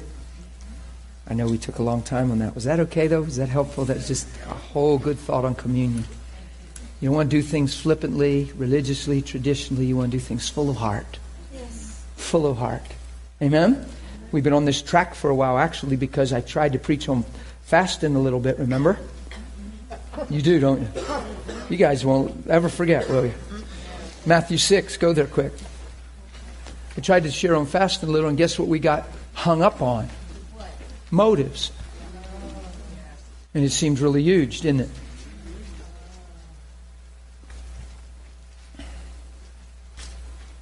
It seems important because he took this whole chapter to share scenario after scenario about motives. I don't have to rehash the last session we did, but I do want to read this. It's still in my heart talk a little bit probably about fasting. We'll see. We're close to the break time, but let me try to read some of this. Verse 1, Matthew 6. Take heed that you don't do your charitable deeds before men to be seen by them. Otherwise, you have no reward from your Father in heaven. That means you have your reward already. Whatever men see, whatever men esteem you to be, whatever you receive by, from people under that motive is the best you're going to get. Isn't that amazing? So it's a self serving thing, isn't it? So it actually looks like you're doing a charitable deed, but who are you doing it for? Your own esteem. That's how it's possible. Remember the love chapter? You be you could speak with the tongues of, of, of, of men and angels, etc., etc. You could, but if you have not love, you're what? Nothing. You're a clanging cymbal. It says you could have knowledge of all mysteries, faith to move all mountains. But if you don't have love, you got zero. It says you can give everything you have to the poor and give your body to be burned, and if it's not love, it's nothing. Now, watch. It's a paradox because it's a, it's a God principle. It's a principle of the kingdom to give to the poor. It's actually a big deal to the Lord. But you can give to the poor apart from love, and it's zero. And you would think, well, at least the poor got something. This is how important love is. Everything flows out of love. Everything's produced after its own kind, each seed after its own kind. See, how can a person fulfill a principle of God and be obedient to a principle of God and give to the poor and have nothing if he doesn't have love? It so reveals that our whole purpose in life is to love. Our whole creative value is love. The whole reason you're a Christian is love. Why? Because if you don't do it for love, then what did you do it for? To make a name for yourself, to leave a memory for yourself, to make yourself feel better. There, there's something self centered about giving apart from love. There's something else motivating. So God goes to the extreme to pull out a principle of the Lord and say you could even flow in a principle of the Lord from a wrong place and it's worth nothing on your end. That's incredible to me. This is pretty heavy language. That's like incredible to me. So the goal of our instruction is love, isn't it? Why? Because then love is for their sake and for his name's sake. And everything is pure, and to the pure all things are pure, and the pure in heart shall see God. Yeah. See, sometimes people are driven by other things, hidden insecurities, uh, hidden, hidden needs for people to esteem and honor them, feeling like they didn't get honor their whole life and they just want somebody to affirm them. You've been affirmed through Christ. You've been accepted in the beloved. You've been affirmed through Him. But then somebody could give all their stuff and do a notable, off the wall, off the chart, chart charitable thing to draw what? Attention to their gesture, to get ultimate attention to themselves and it nullifies their giving before the Lord. And men can honor it, and men can put a statue of you in the city for a hundred years after you're dead, but heaven doesn't even remember what you did. Why? Because you didn't do it for kingdom. You didn't do it for the right heart. You just did it for yourself. You did it to draw something from men. Come on, that's amazing. Now, he addresses this stuff in the Bible a lot. I mean, just think about that with the whole love chapter. Think about this a charitable deed. We're called to do good works. It says that we're going to be judged for our works, meaning the response of our life through faith. That our life is our life lived is what judges us according to faith. You being in faith is determined by your life lived. The answer to you in faith is your life lived. The fruit you bear determines the tree you are. Right? You determine the tree you are, that's the fruit you bear. But ultimately, when you bear that fruit, you look at the fruit and go, whoa. So the onlooker, the onlooker looks at the fruit. We've covered this early in the, the school. The onlooker looks at the fruit and defines the tree. You define the tree, right? And it's got, now you got the fruit. But the onlooker can't judge the motive of your heart. I can't determine what motivates him. But I can look at Daniel's life and I can see the fruit on his tree. Right? So, in the end of your life, it's not going to be were you in faith. Your life will reveal what you believed. Your life lived is the evidence of your faith or not faith. You following me? So, the charitable deed thing, it's, we're supposed to do good deeds. But I'll tell you, if we just do them to be seen, Anthony opened and shared something really humble last week when I shared on this about there was a time he wanted to share what God was doing and needed, and there was a need in his life just for people to see God was using him or whatever. And one day the Lord talked to him about that and said, You don't need that. He went, Yeah, duh. I don't need that. That's humble. That's a cool, I like those testimonies because that's called growing in Him. That's being fathered. When I hear a testimony like that, that means God's fathering people. Now, if you're not in relationship and seeking Him and you're not getting alone and you're not, you know, doing what we've been talking about this whole school, you won't be fathered. You won't hear that stuff because you're not even listening. You following me? And you'll just continue to move by those wrong motives. Now, watch this. Therefore, when you do a charitable deed, don't sound the trumpet before you. I'm ready to do good. Everybody look. I, I'm ready to secretly slip a thousand dollars into their family.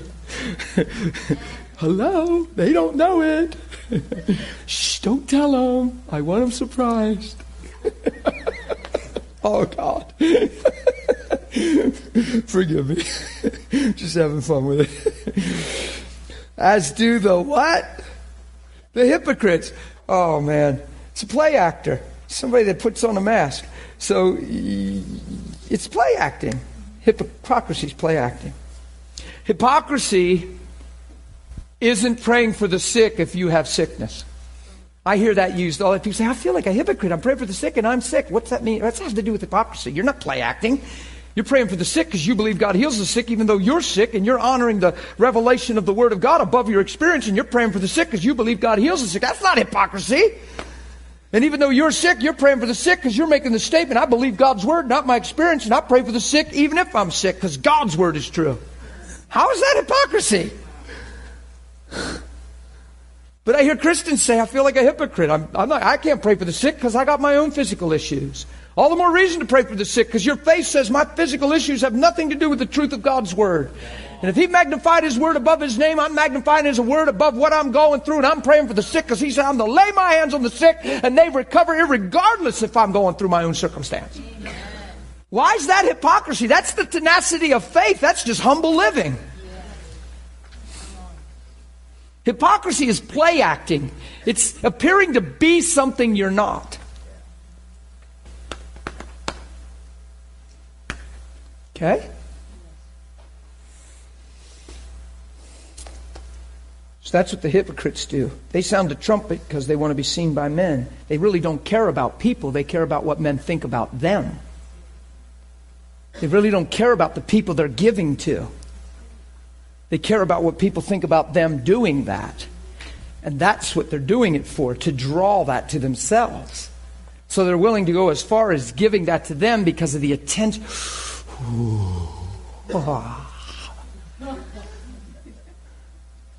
Oh, say it again, how wonderful I am and how.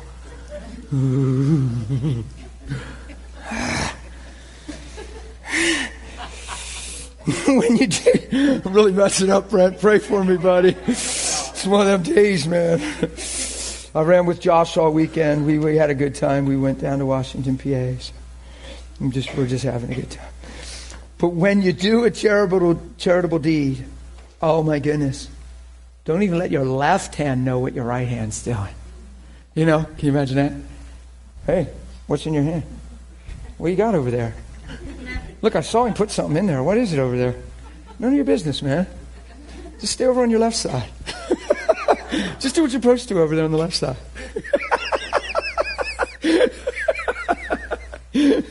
well, come on, just let me see. Let me see. Oh. No. What'd you give her? None of your business.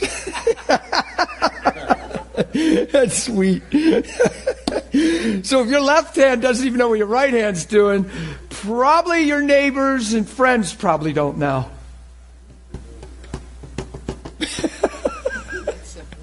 That's pretty simple.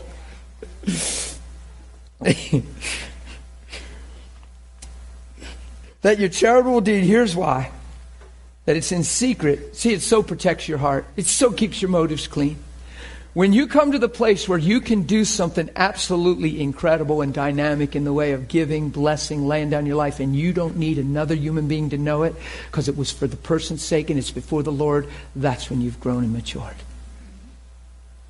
And you don't need another person to know it because it's before Him. You follow me? Why? Because your charitable deed be in secret, and your Father who sees in secret will Himself reward you openly. I don't suggest because you can you can interpret that through the twist. You can actually then start giving and keeping quiet so God esteems you in the long run, openly esteems you. He's not talking about esteeming. You're just manifesting love. You don't need esteem. Your esteem, your, your esteem is in the Lord. So I'm not giving to Trish and saying, okay, God, I'm going to step out and do some radical gesture so that you openly bless me and reveal my heart to men. It just means that God's favor is upon you. He can bless you because the motives of your heart are healthy and pure, and the pure in heart see God. Are you, are you guys getting this? Because this it would be twisted if you interpret it. It would be the same thing as the prior three verses, two verses. Watch this. Watch how this keeps progressing. He just talked about giving. Now he's talking about praying. When you pray, don't be like the play actors. They love to pray standing in the synagogues because they love to impress people and people to think they're spiritual and that they have authority and that they're walking with the Lord or something. They love the way people look at them and see them. They love to pray standing in synagogues on the street corners that they may be seen by men. Assuredly, truly, I say to you, they have their reward already. The most they can receive there, thanks guys, the most they can receive there is the most they can receive. But you, but you, he's making a distinction. But you, when you pray, go into your room. Is it wrong to pray on a street corner? Is it wrong to pray corporately? Is it wrong to pray in intercession? Is it wrong to pray in a big group? The most healthy way to pray in all those other settings is because you pray when it's just you and Him. This is the most beautiful way. It's the most beautiful way. And when you come before God, don't turn it into a theatrical production either. All these people making a regular show out of their prayers, hoping for stardom. Do you think God sits in a box seat? Message Bible is pretty amazing. You can do that. You, you, you can, you can uh, we can get caught in the hype of prayer and the tone of prayer and, and, and, and you can miss praying from the heart because you're trying to pray in an excited way. You're trying to stir the atmosphere. You're trying to whoop it up. And I tell you what whoops it up when you're sincere and you pray from your you pray sincere. It's not just because you put an A on the end of every word. It's because you pray sincere. I'm just saying.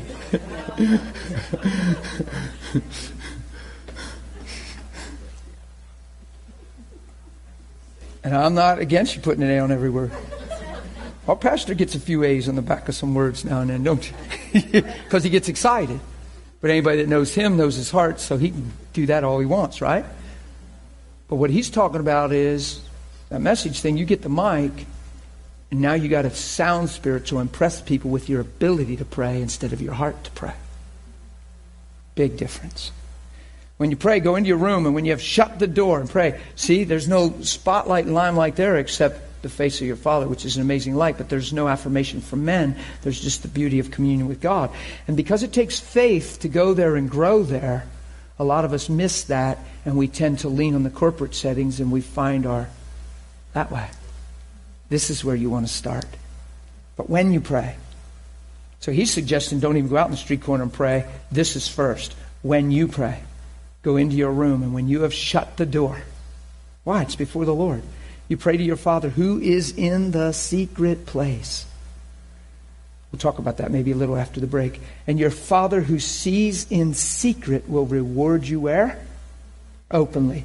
So the benefit of, of, of, meeting him, the benefit of seeking him and meeting him, I believe is the reward. Make sense? Okay, we got to shut this down. I'm try, I was trying to get to fasting. I just don't do real well trying to get to fasting. this stuff, don't get feel this is redundant. This stuff, you ought to you ought to wade through this stuff and read this stuff and keep your heart strong in this stuff for the rest of your life. Who's ever been through a season where you knew there was good, healthy motives in you and things were clear, and then all of a sudden you realized something took a little slant or something got a little dull or something wasn't as sharp as it could have been or used to be? You just take earnest heed. Why don't you guys go to a break? Amen? Bless you. We'll see you in a little. I heard the doorbell from the men's restroom today. It really worked well. Yeah, you go, Sue. So when you hear the doorbell, yeah. Hey.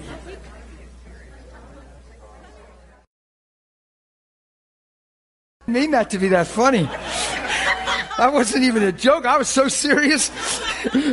but I uh, just appreciate you guys' revelation of me here. I guess you know a book by its internal pages. you read the book. Certainly not its cover, because if you knew it by its cover, you'd believe what I said. This is a fellow online from Seattle.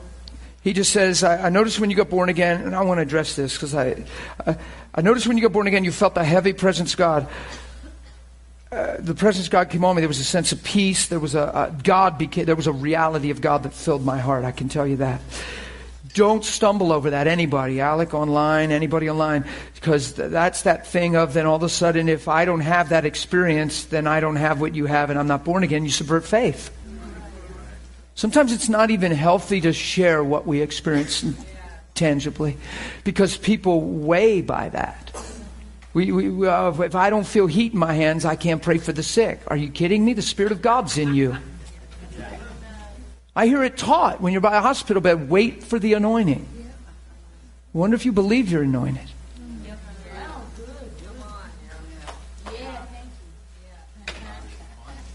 If, if the Spirit of the Lord is upon me, it sounds like He's come to stay.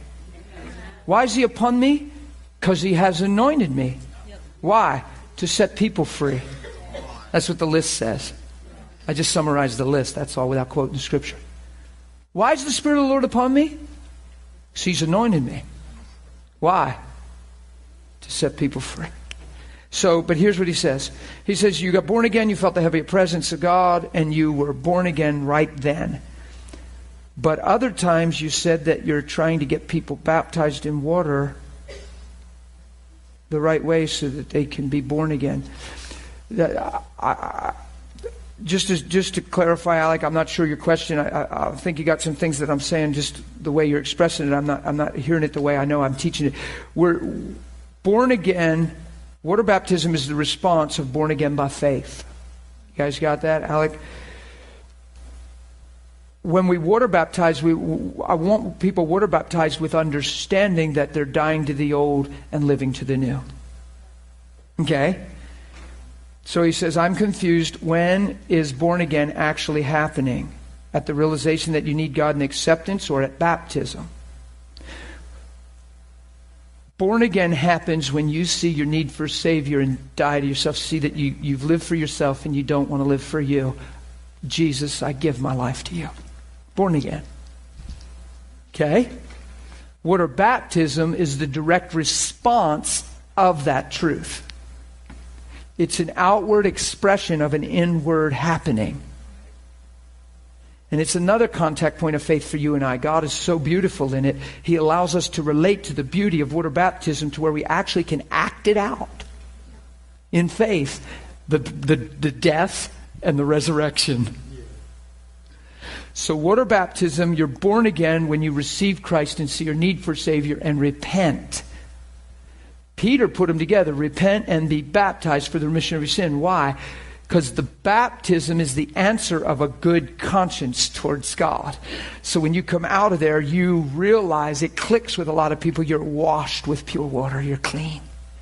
I had one lady come out of the baptismal and she just cried and shared her experience when she came out of the baptismal. She said the water was dripping and running down her face and she said, I felt so clean.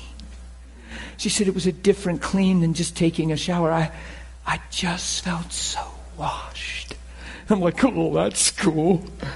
Now, see, when you share that, other people try to compare, and it's not wise to compare yourselves among yourselves. We live by faith. So we said, well, if I didn't have that clean experience, should I get double dipped? Should I do it again? Should I find another? So, so see, when we teach this way and people experience, you, I find when we do this water baptism stuff, a lot of people want to do it because they want to capture the experience they're seeing others because they feel like they didn't have that.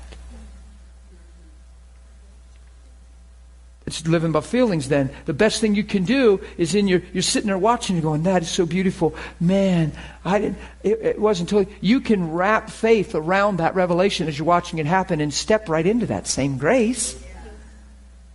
Father, I thank you. You love me that very way. I'm just as free as I see them right now because you've forgiven me too. Yay. And you can have your own little revival right there. You don't need to get back in the pool because then we're living for an experience. So to answer your question, Alec, you're born again when you see your need for a Savior and in your heart deny yourself Pick up your cross and follow Jesus by faith the best you understand. Who knows that's a growing process, and you'll know more what that means three months from now than you did when you committed, and you'll know a year later more what that means. So it's a growth thing, but it's sincere from the get. That's when you're born again.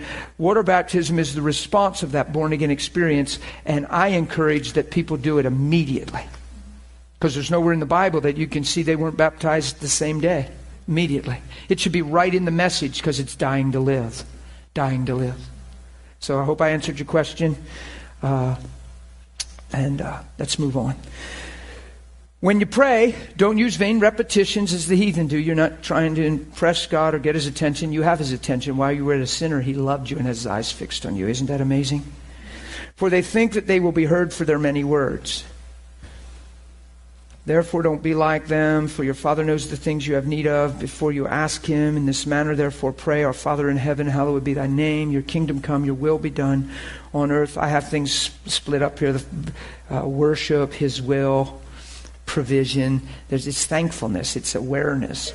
You know, I don't encourage. Uh, I don't encourage. I don't. I don't even. Oh God, I could be in trouble. Help me, Lord. Why are you? I don't know that Jesus ever quoted this prayer intending us to quote it word for word rather than catch the principle of what he's saying. Do you see what I'm saying? We, we get so, we, we all try to run from tradition legalism and we just wrap things around. We wrap tradition around. So then we quote the prayer like it's the prayer we need to quote. When you pray, pray this saying, Our Father, I thank you, you're my Father. God, you're my Father. That makes me your Son. And I just worship you and honor you and I reverence you. Your name is above every name. Lord Jesus, you have been lifted up high above every name that can ever be named. I honor you. Devils fear you and the whole earth will bow before you. Jesus, you're amazing. That's the Lord's Prayer in your bedroom.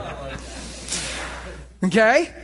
And then, and then watch, watch. Your kingdom come, your will. Father, I thank you, your kingdom's at hand. I thank you that I'm not looking here or there, but your kingdom's in me. The Spirit of God's upon me, and you've anointed me to bear witness to who you are and to do the works that you've done. And I thank you, Lord God, that it's in reach and it's right inside. These hands are anointed. And Father, when I touch the sick, the sick are healed. There's authority in my spirit. And when I speak, all the power of heaven flows and moves and changes things because I'm your son and like father, like son. And the things you do the things I will do because you've qualified me through your blood. Father, today your will be done, right? So you're praying this out on earth as it is in heaven. Father, I thank you. It's right here. We're not waiting for a point in time. Heaven's possible now. Heaven's come to us. We're not waiting to go to heaven. Heaven has arrived. It came by the power of your spirit and your spirit lives in me. And then you run over and look in a mirror and go, yes, you do. And you just keep on praying.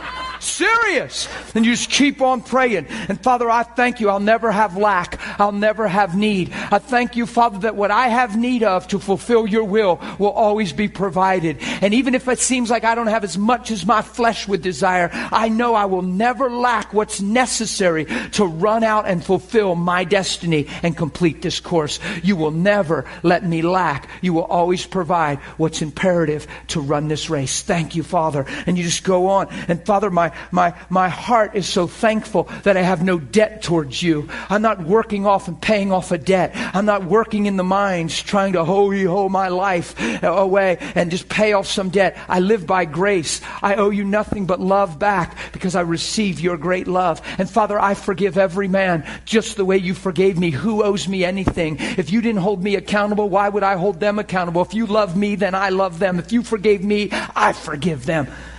It's the Lord's Prayer.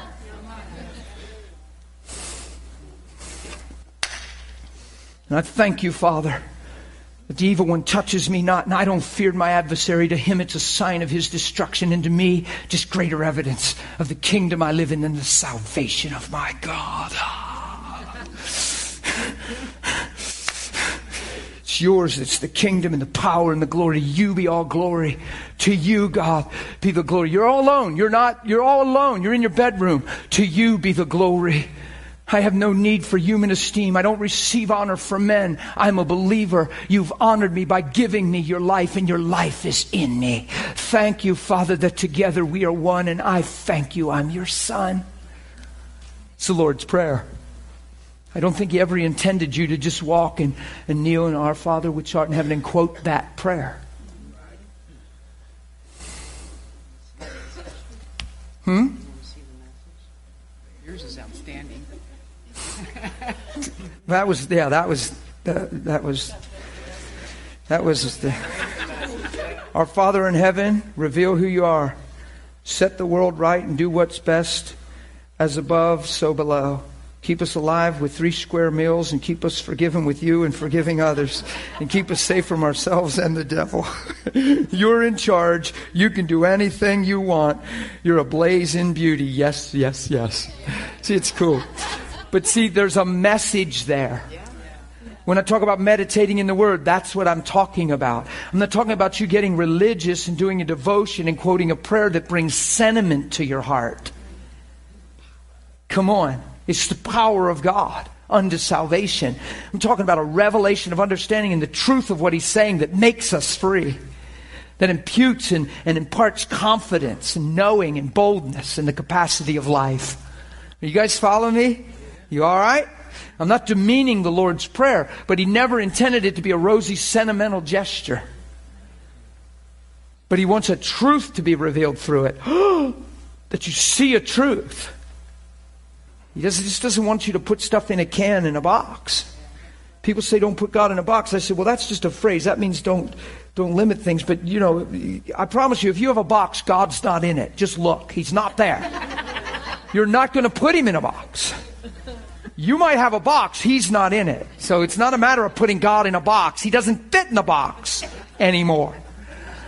He used to go in willingly in a box.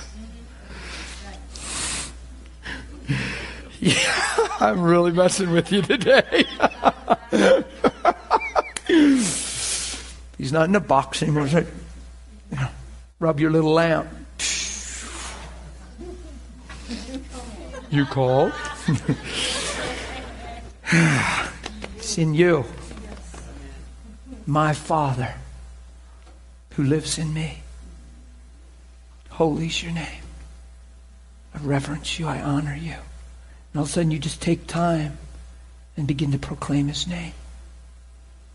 And you honor him, and you just receive his grace towards you and his heart towards you, and you embrace his heart towards others. That's the Lord's Prayer. And you never live in fear. Your heart's in peace. You're not worrying because you're seeking first his kingdom. It's the antidote for worry. Do not worry, but seek ye first the kingdom of God and his righteousness. Why would you worry if your eyes are clear? Come on. If you're living in worry, it's because you have a wrong perspective. You're, you're distracted. You're thinking wrong things and believing wrong things. You're taking into your eye and heart other things. The truth is first. And the first things first is the kingdom and his righteousness first. It, it's a worry free life. Yay. But if you give, forgive men the trespasses, your heavenly Father will also forgive you. Now, you have to understand. Watch this. And if you do not forgive men their trespasses, neither will your Father forgive you. You have to understand something. Jesus is talking to them before he's died, shed his blood, and the remission of sin. So he's talking to men saying, Look, don't you think you're going to get from God what you're not willing to give to people? So there's still a message of transformation and becoming. It's not about you getting from God, it's about you becoming like God. So don't you think God's going to forgive you because they're under the, the law here when he's talking. Jesus didn't come to remove the law, but to fulfill it. So look what he says. If you don't forgive men their trespasses, neither will the Father forgive you. Now he dies, sheds his blood, and removes all sin. Go to Colossians real quick with me. Real quick. We've already covered this, but I want you to see the difference. You're reading Matthew 6 before the cross. And you're reading, it's still the same heart. It's not the letter of the law, it's the spirit of the law, it's the heart of the law that we fulfill. There's a heart in the law. Do you understand? Are you guys getting this, or are you just kind of. There's a heart in it. It's not a technical, legalistic thing. It's, it's not the letter of the law, it's the heart of the law that a Christian still walks in. I still walk in the nature and character of God that fulfills the law.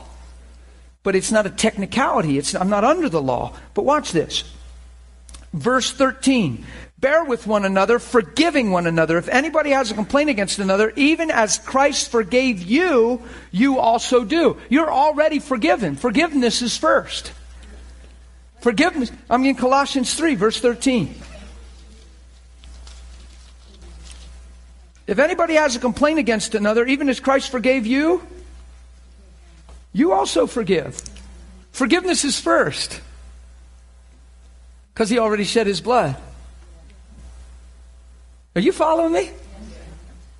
So what he's saying is, look, if you have a complaint, change your heart. You need to forgive because God's already forgiven you. Why would you hold your heart at all when God's already forgiven you? Christ has forgiven you. So he's not saying, look, if you don't forgive your brother and you keep complaining, you're going to lose your forgiveness. No, he's saying because you're forgiven, you forgive. Under the law, before the blood of Jesus, he's, he's telling them, listen, guys, don't think you're going to get from God what you're not willing to become like God. You follow me? Under that, it's give to get, right? It's, it's you got to be or you got to do to be. That's the law. Under the new covenant, you got to be to what? Do. So if I'm going to forgive you, I receive the beauty of forgiveness. And it makes me a forgiver. Are you following me? So, why in Colossians is that man forgiven? because he's already forgiven. That's not the case in Matthew 6 because he's bound by his own sin in, under the law then. Because if he doesn't forgive, he's judged under the law for unforgiveness. And he can't be forgiven. Through the blood and mercy of Jesus, he's judged as righteous and forgiven. And when you see the beauty of that, why wouldn't I see you the way he's seen me? It'd be pretty self righteous for me not to see you the way he's seen me.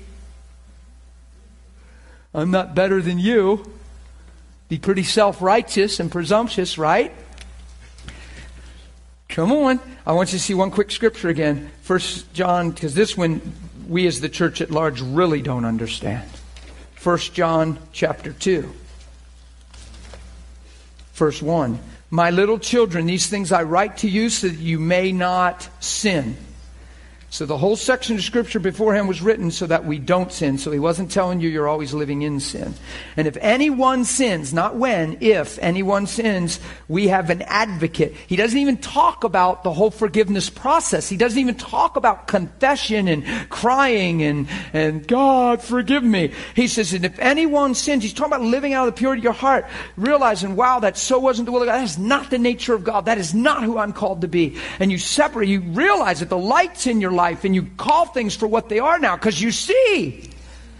And if anyone sins, look, we have an advocate with the Father, Jesus Christ the righteous. And here's literally what it's saying. And he himself, by his righteous plea, will see to it that you remain righteous. That's what it's really translating to say. It says, He is the mercy for your sins, the propitiation, and look, and not for yours only, but for the whole world.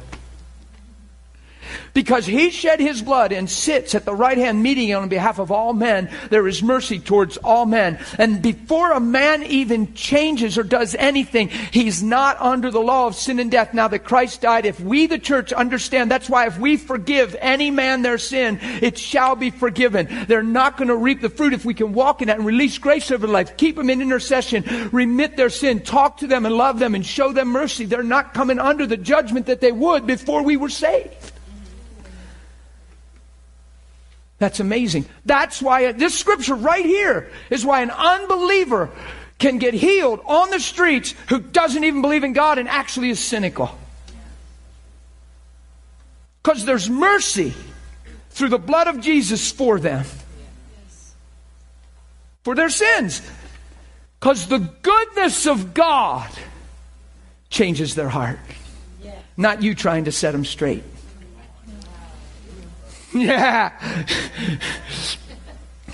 well, if you get your act together, God might touch you, but acting like that and talking like that, He ain't coming with a 10 foot pole, pal. No, that's just you offended and assaulted in a self righteous belief, and you're missing the mercy of God terribly, probably because you don't receive His mercy well. Because I've learned that anyone that really receives His mercy has to be merciful. How's that for straight talk? People that have trouble with unforgiveness don't have a real clear, unveiled face towards God, and there's issues they still hold themselves for. How's that for a real straight talk?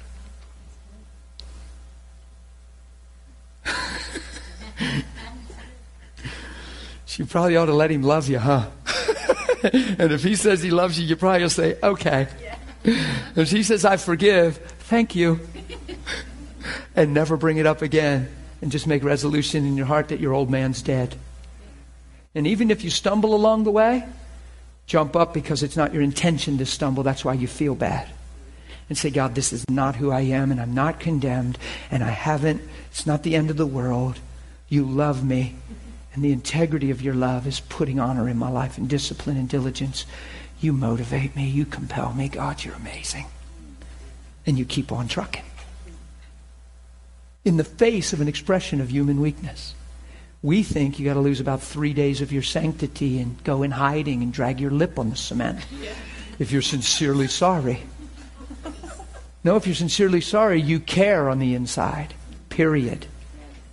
And if you care, it separates you from the action.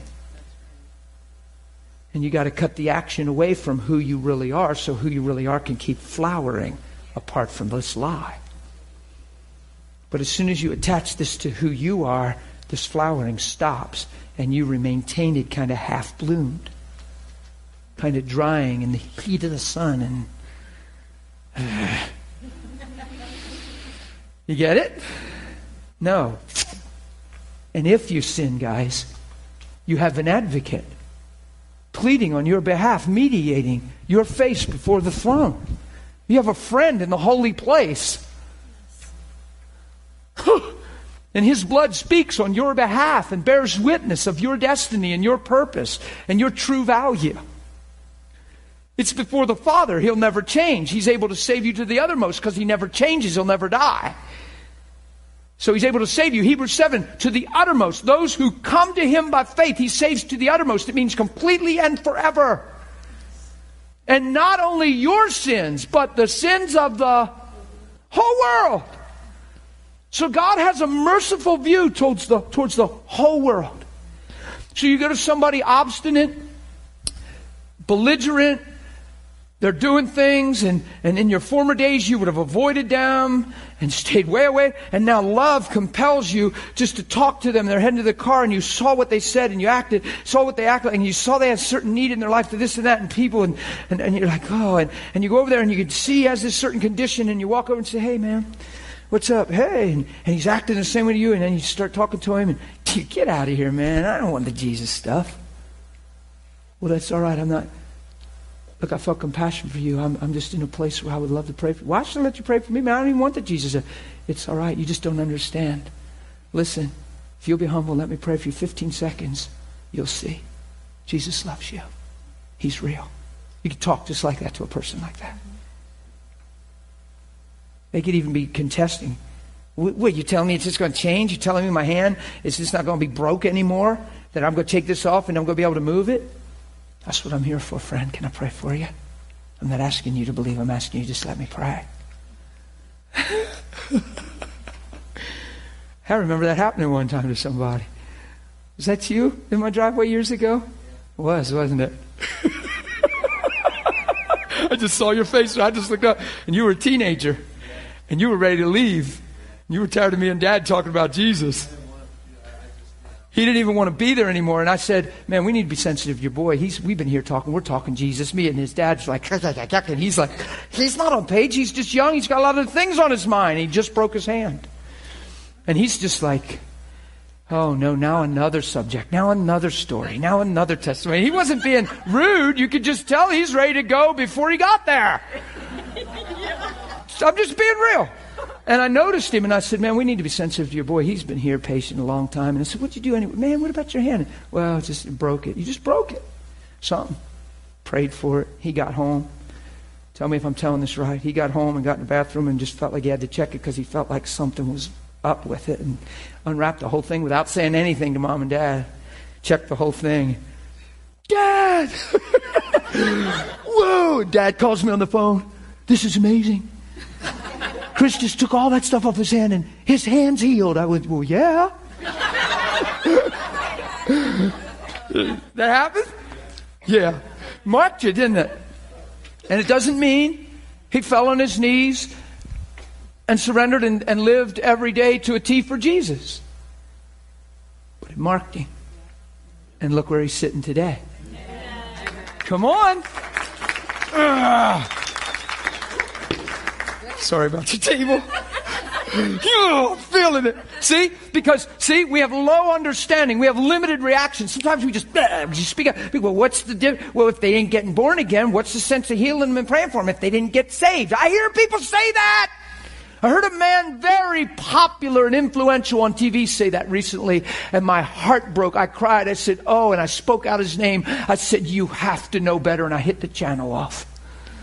And I began to pray. He said, There's this movement now that people are going out and moving in the gifts and words of knowledge and healing the sick, and they're not even leading people to the Lord. What's the use of getting them healed if you don't get them saved? Ah!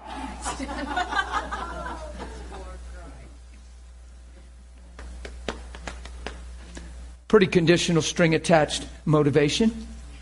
Well, I ain't giving you anything in the kingdom unless you get saved. If you get saved, then I'll show you the goodness of God. Backwards! You mark a young man's heart with mercy. He doesn't even know why he needs to leave. He just doesn't have the revelation I have. Is he judged for that? No! God loves him. He has the same potential as anybody on the planet. And God knows all that.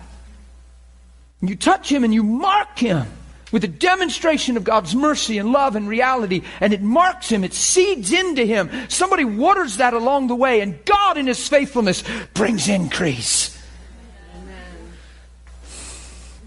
And if he'd be humble and you'd ask him, he went through some tough years in between then and right now sitting in this class and made mistakes he wished he never, probably did some things you wish you didn't do, right?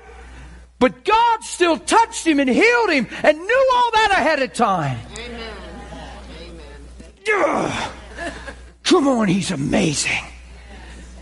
The provision was already made for me to go love Chris and watch God move on his behalf because God said through the Son, I love you, Chris. You might not understand, your heart might be far from me, but I've known you from the beginning. Healed. Hmm. Yeah, don't even mess with me with this thing. I'll tell you, it's right here. that sure beats well. If you get your life straight, I'll pray for you. How about you just forming in love and praying for them? Growing in revelation, growing in faith. How limited is it? Well, if you get everything straight or if you get saved, then I'll pray for you. No, how about we pray for you and their heart melts? How about I pray for you and you get marked for destiny?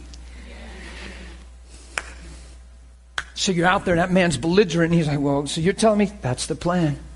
How about we pray now? And you pray, and Almighty God comes and touches that man right in the midst of the attitude of his heart. Now, you tell me that's not a humbling moment. Whew. And it's not an arrogant, told you so. You weep with him. Say, listen, man, you just didn't understand how good he is, but He's been showing me I wasn't moved by your attitude.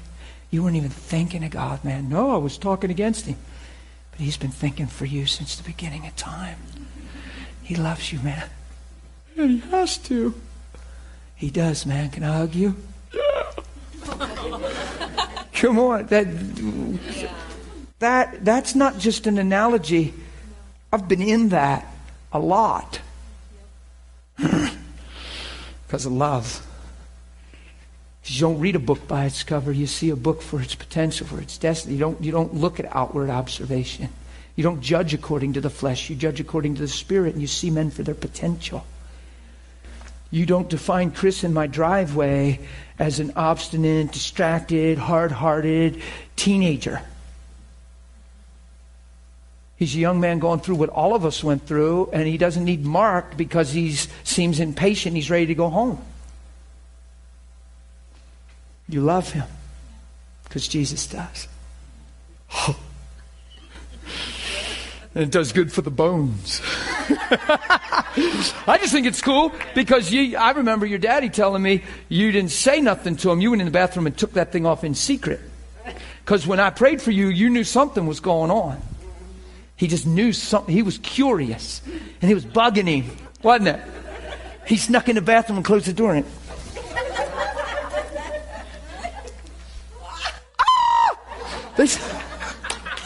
A dad called me at home.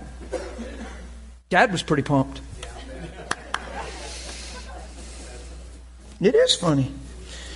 Mercy triumphs over judgment. The goodness of God leads men. Love covers a multitude of. You overcome evil with Isn't that amazing? They're all scriptures, and somehow we miss that. And we get back into works and forget how we got saved by grace. it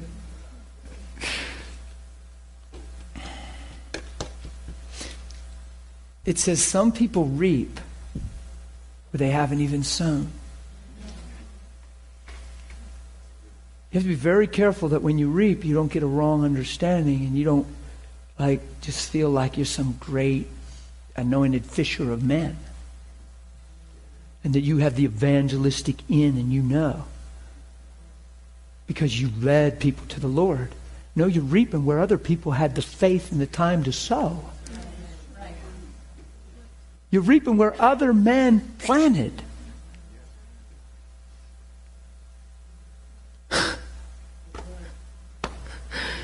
Probably ought to stay humble in the whole process, huh? I'm a gardener. I got a, I got a beautiful garden. I just came home from Washington, PA yesterday, and my wife's out of town, and I jarred seven jars of beans. I did in the kitchen late at night. But I'll go out in the yard. My wife, she don't never pick up a shovel. She don't know nothing about planting nothing. She ain't never out there. She's a good girl. I'm not complaining. She don't need to be out there. But she is never in the garden. She never digs nothing, plants nothing, weeds nothing. But it's amazing how when that stuff starts, them little sweet cherry tomatoes start getting red, and I'll come around the house and there I see her from the back. Whoa, what are you smack her on the butt? What are you doing? She's in there, you know, you come over, crack her on the butt. What are you doing? She looked back.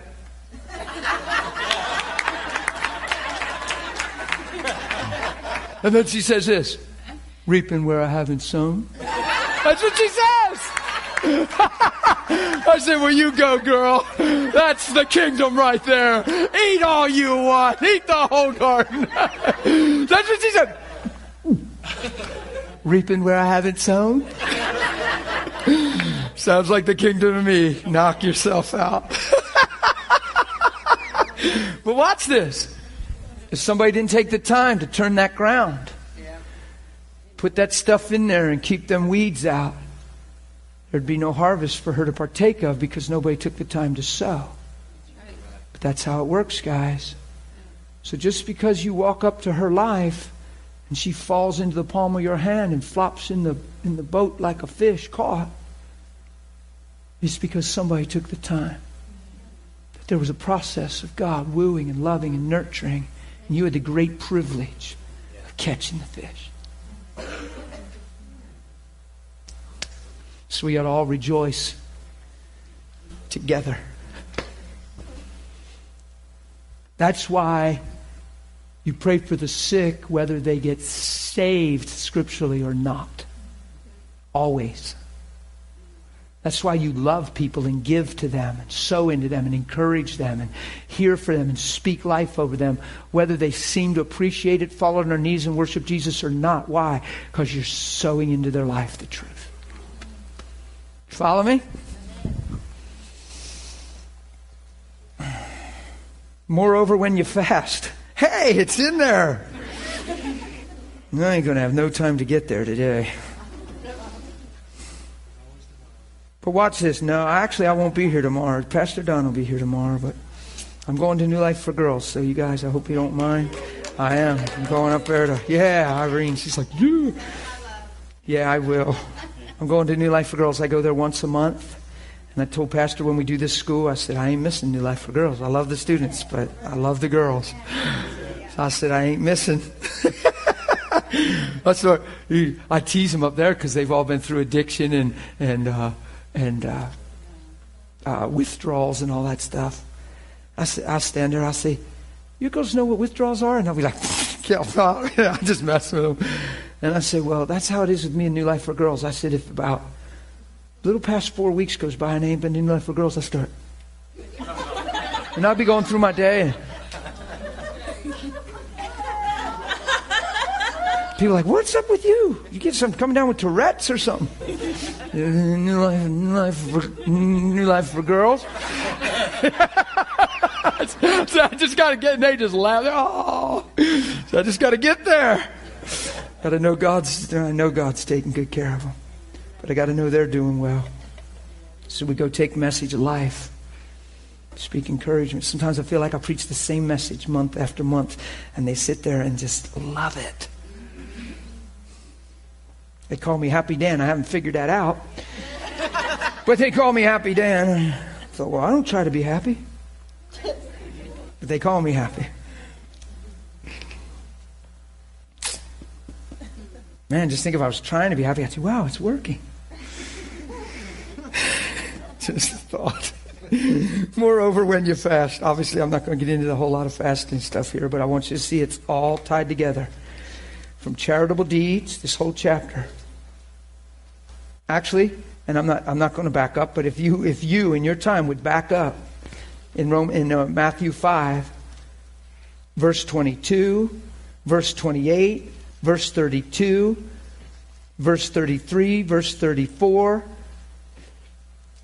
verse 39, verse 44, all say, they're topics of the way we think, and they all say, You say, but I say. All those scriptures I just quoted are different topics that Jesus addresses, and here's his how he kicks it off. You say, but I say. You say, but I say. You know what that means? Through the fall of man, there's been a perversion of wisdom and truth and man's taken life into his own hands and he's become a god to himself and his mind's become his own god and he's living in a realm that he calls wisdom and common knowledge that isn't even the language of Jesus. And what Jesus is saying is, you talk different than me, but yet I created you in my image and you're called to be my sons. But you talk different than me. You say this, but I say this. You say love your neighbor and hate your enemy, and I say love your enemy.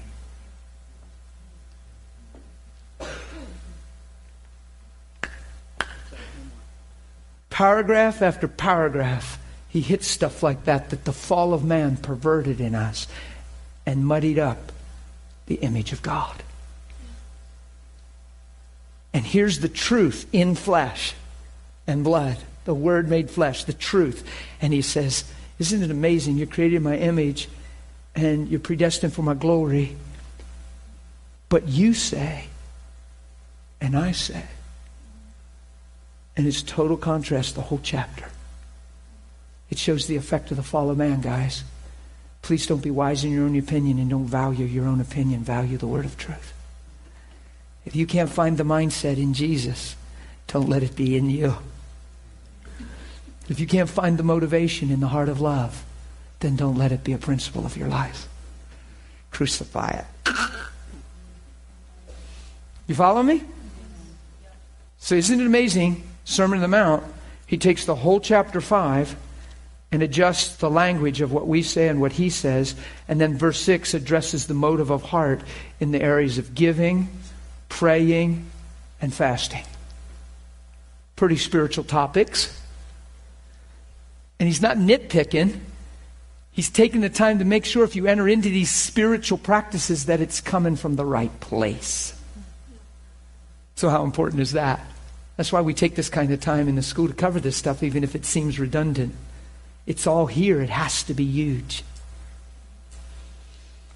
And now he's talking about fasting. Verse 19 is a new paragraph, and he talks about treasures and material possessions. True? So he covers some major stuff, doesn't he?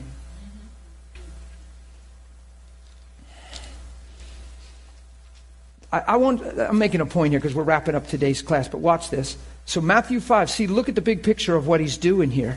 And he's adjusting our language, he's adjusting our motive, and he goes through four topics of motive from giving, praying, fasting, and material things, and then kicks off the lamp of the body's your eye.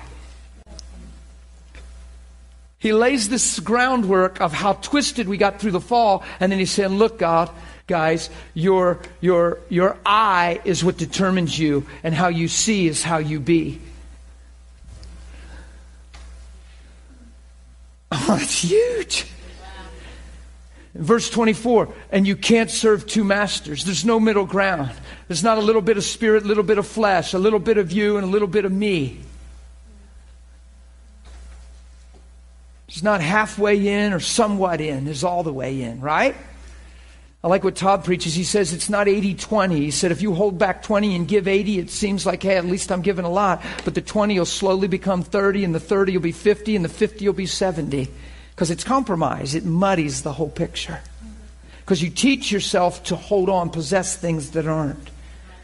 The lamp of the body is the eye. Verse 22 Therefore, if the eye is single, if it's good, your whole body's full of light.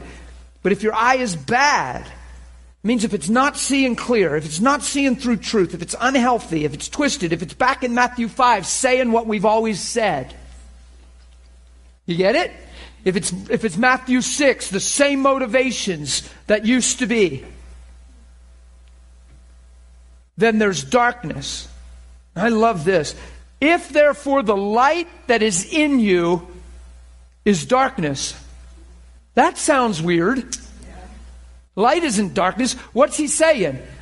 You're made for the light. You're created for the light. God only sees you for the light.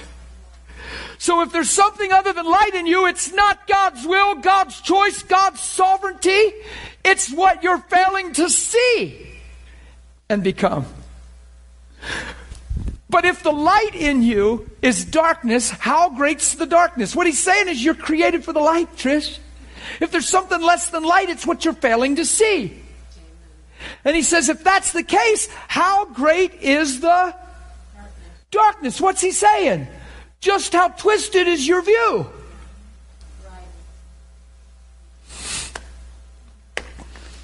That's so powerful to me. That's been powerful to me for 16 years. I've been preaching that for 16 years, and it sounds as fresh when I teach it to my own heart as the first time I ever taught it, and I've taught that thousands of times.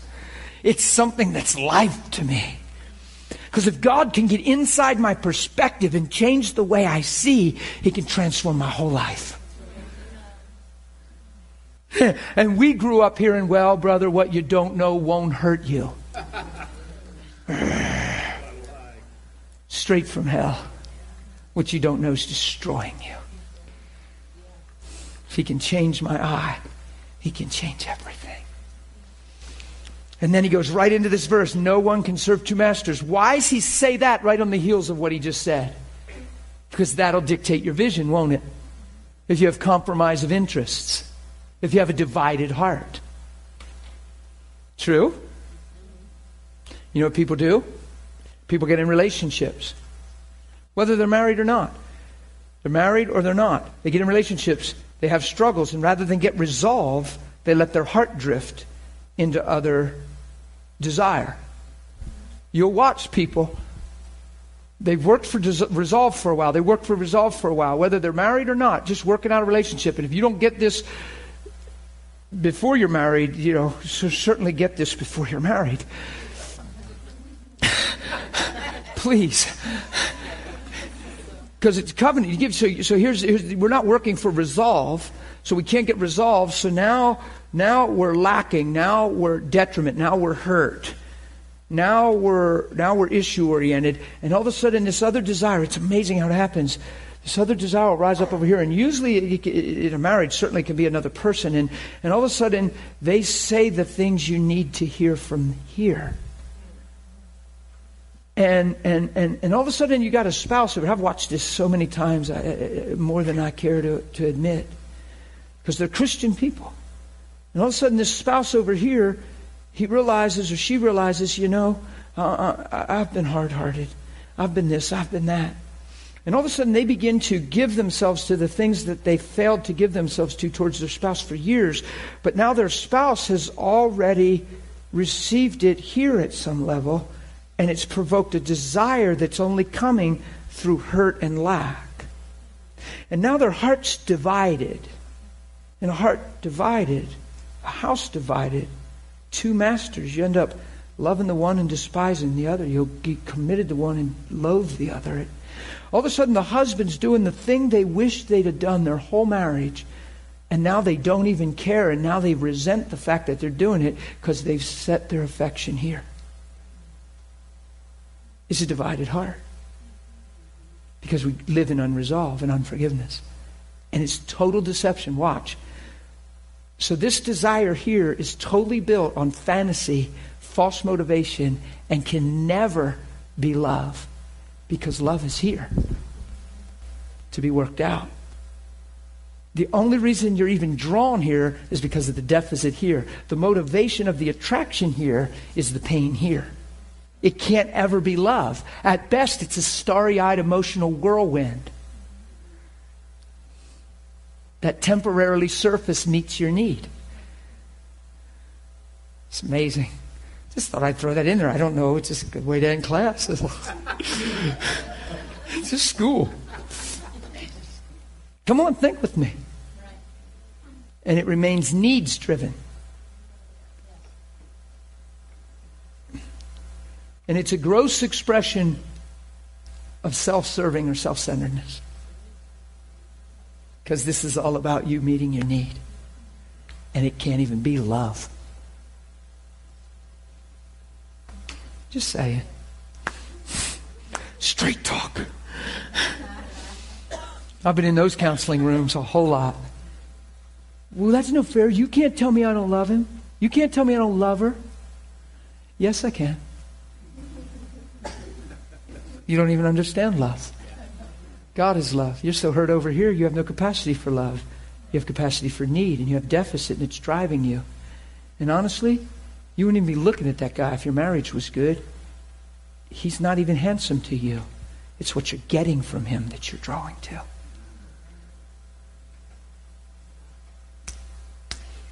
I've told marriages that. They sit and cry, and some of them know what I'm saying is right, but they're so hurt and so unwilling, and they're so given now to this that they just want to appease the flesh. I've watched it. I watched one lady look at me and cry and said, Well, I just need to do this. I had a brother say, Well, I just need to do this. I said, No, it's because you've entangled your heart. You need to be integral and cut the strings of your heart through faith right now in prayer and, and suffer your flesh and cease to sin and say, I have no right to this. And I've watched people quote, in the Lord. It's weird, isn't it? Just go driven by pain. No one can serve two. I got that out of this. That's where I was. No one can serve two masters. You see why it's good to make Jesus first?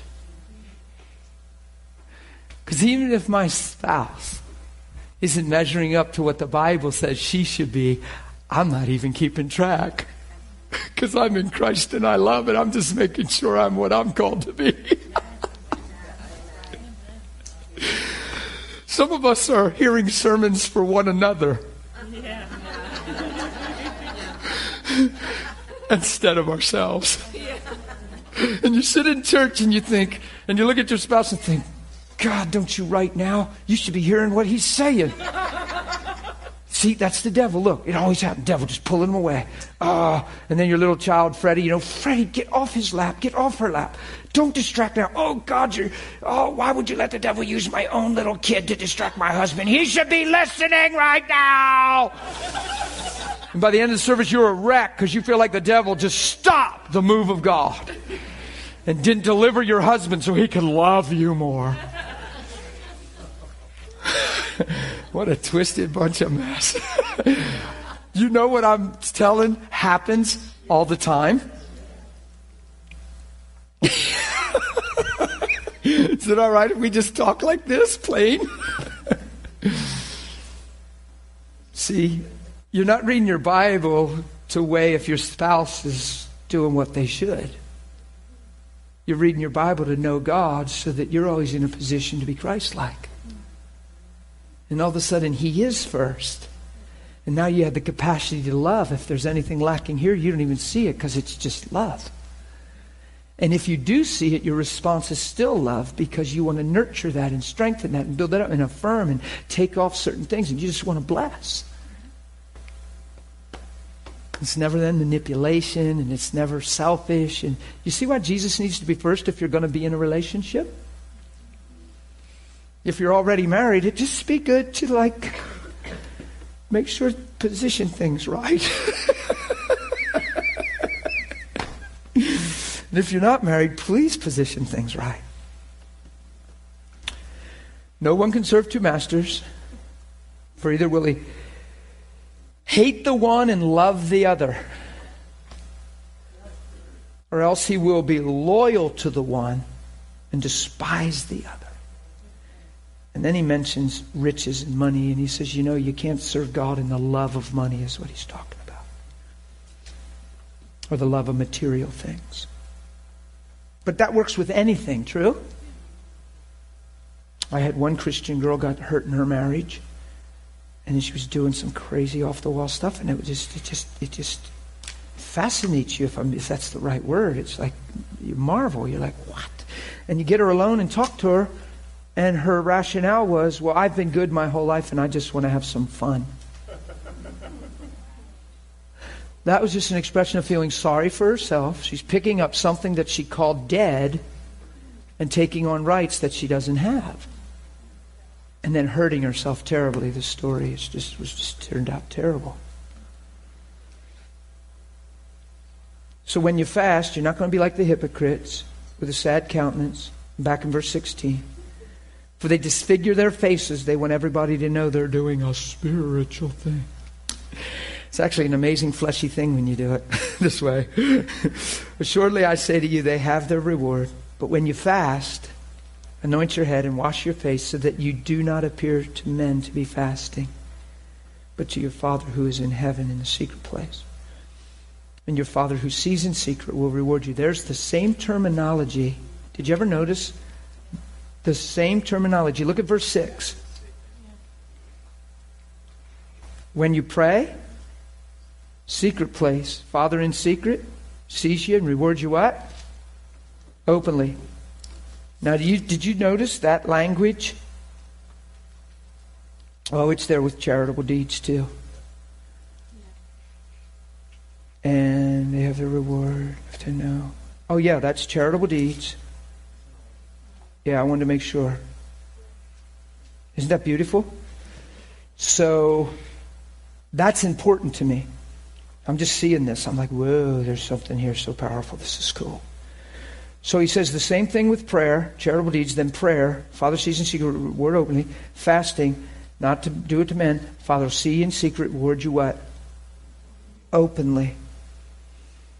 Man, we're done too with time. I can't open this up. I don't have time. It's so good. Ah. Oh. It's all right. Yeah, yeah. Let me just say this, and it, it's just it's just there. It ain't going anywhere. It's going to say the same thing the next time we open the book. Is that so cool or what? Aren't you glad God's not like fickle, schizophrenic or something? It's like, what? Yesterday you said, what if he changed? What if he'd opened his word and he was moody? And like one day if he was like, he loves you, and the next day you read and I'm thinking about it. You're like, what?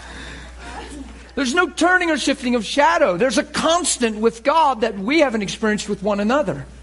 Wonder if that constant is love and God's trying to get us back to the place where we're constant even with one another and that what you see is what you get and it's not changing. Isn't that the plan of God? Isn't that why we're Christians? Isn't that why we're born again and saved? Yeah. That the beauty of who He is is the beauty of who we are. And the whole earth looks and sees and knows He's God. Come on, that's powerful. That's why you're Christians. I'm just going to quit with this. Uh, I'm not even going to address fasting. I, I, just not now. But but did you? I mean, I, I'm getting something out of this stuff. This keeps me the motive thing and the charitable deed thing and the praying and the fasting. God see Him in secret in my heart and keep me pure and God being the rewarder. Amen. Did you have a question, comment?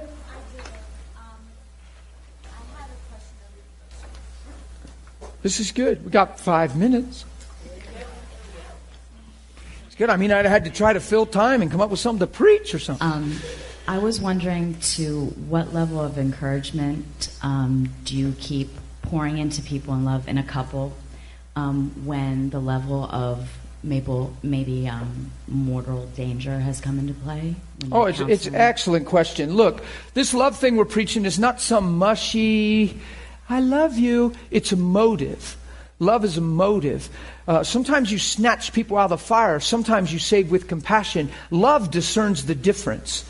There's times where I'll see people uh, in their actions, they know better. They're, they've got hurts. They're using their hurts as their excuse. They're justifying their flesh. They're literally pouring gas on themselves and lighting the match.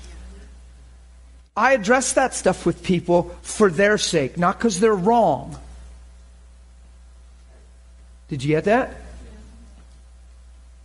I know why I address that with people, not because they're wrong, not because they shouldn't do that, but I said for their sake, because they're destroying their potential destiny, their life. You get it? So I don't just sit and watch and have a knowledge of the word and go, oh, well, that's not right. Well, that ain't right. And then I walk over and try to set them straight. Don't touch people that way. That's, that's, that's called Bible thumping. We've handled one another that way so much. And that's why a lot of people are a little touchy sometimes because we touched each other that way so much. You got to keep self. But to answer your question, Love is a given. It's always about love. But there's times you, you, you, in the Bible even, you have to discipline. You have to call people on things. You have to get alone and get real straight and, and, and, and expose somebody's motives to hold them into true account and give their soul and heart every opportunity to respond where you know there's no deception, that they see where they're heading. You give them every opportunity for change. Do you see what I mean? There's, there's, there's amazing situations, but you don't fail to love. There's, uh, there, was, there's, there's, there was one for certain, and there was another one for a season. There was two situations, actually. The one I, I remember more than the other, but uh, where I actually actually encouraged a marriage. The only two times ever.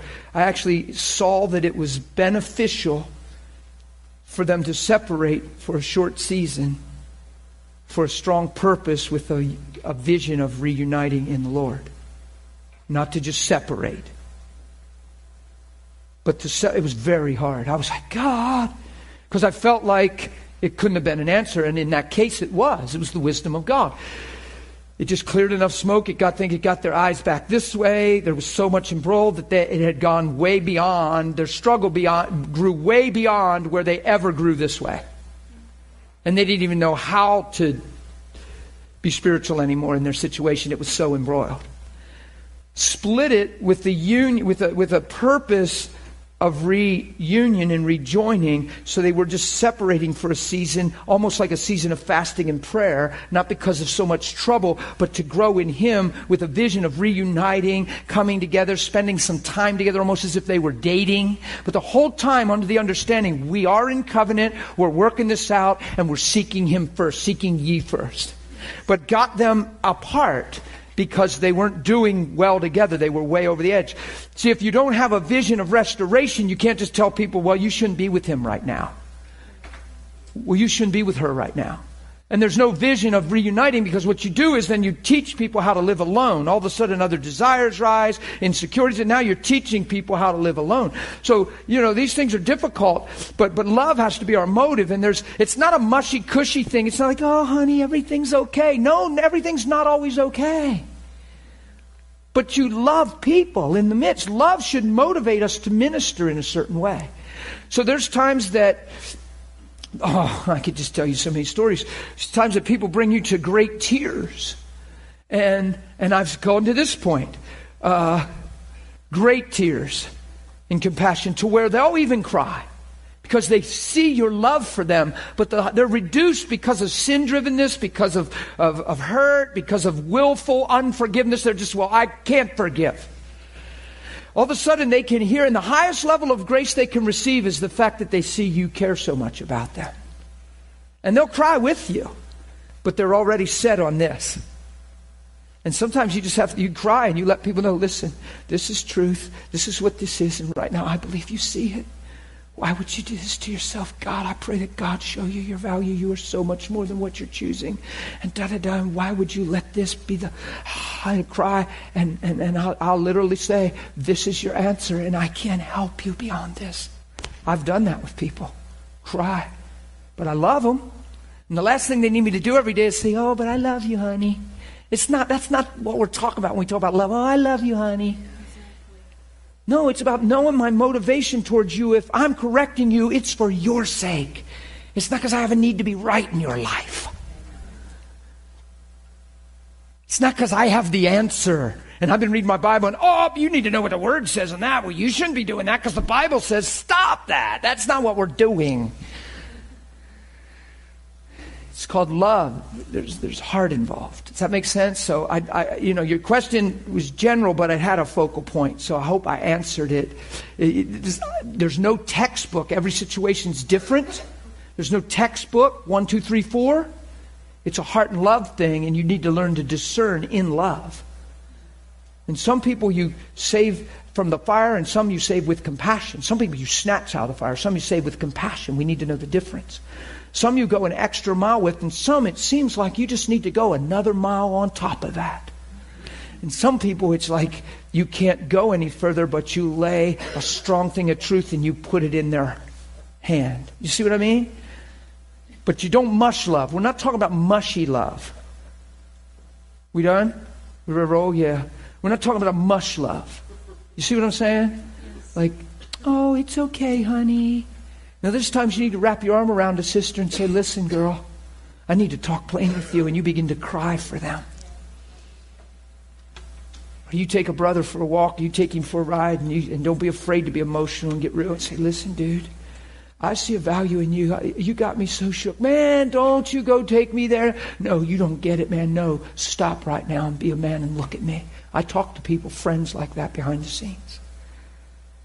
No, you look at me. Do you think I have a need to be right in your life? What do you think is about nitpicking and fault finding?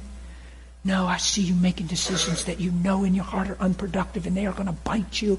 Don't you live from pain anymore, man. Come on, let's pray. Let's get on track. And I'll plead with them. I've been through all that stuff more than she knows what I'm talking about because she's been in that for years with people. Irene. But it's because we love people. Amen? Let's close. We're done. We're past time. Want to stand to your feet? Let's just honor Jesus. Stand to your feet. We're just going to thank Him. It's going to be a quick prayer, but be, be of the heart. Amen? Father, you're doing amazing work in us. Your spirit is working in us. You might want to believe that right now for your own life. Father, you're working in me. Your spirit is in me, transforming, changing, bringing light into situations, defining love, and absolutely forming my heart after your heart. I thank you. We are one in the same. You're my father and I'm your child. And thank you. Your spirit lives in me. It's my desire to walk in love, to manifest your great image and your great nature all across this earth. Thank you for the privilege of life. Amen? Amen. Bless you guys. Yay.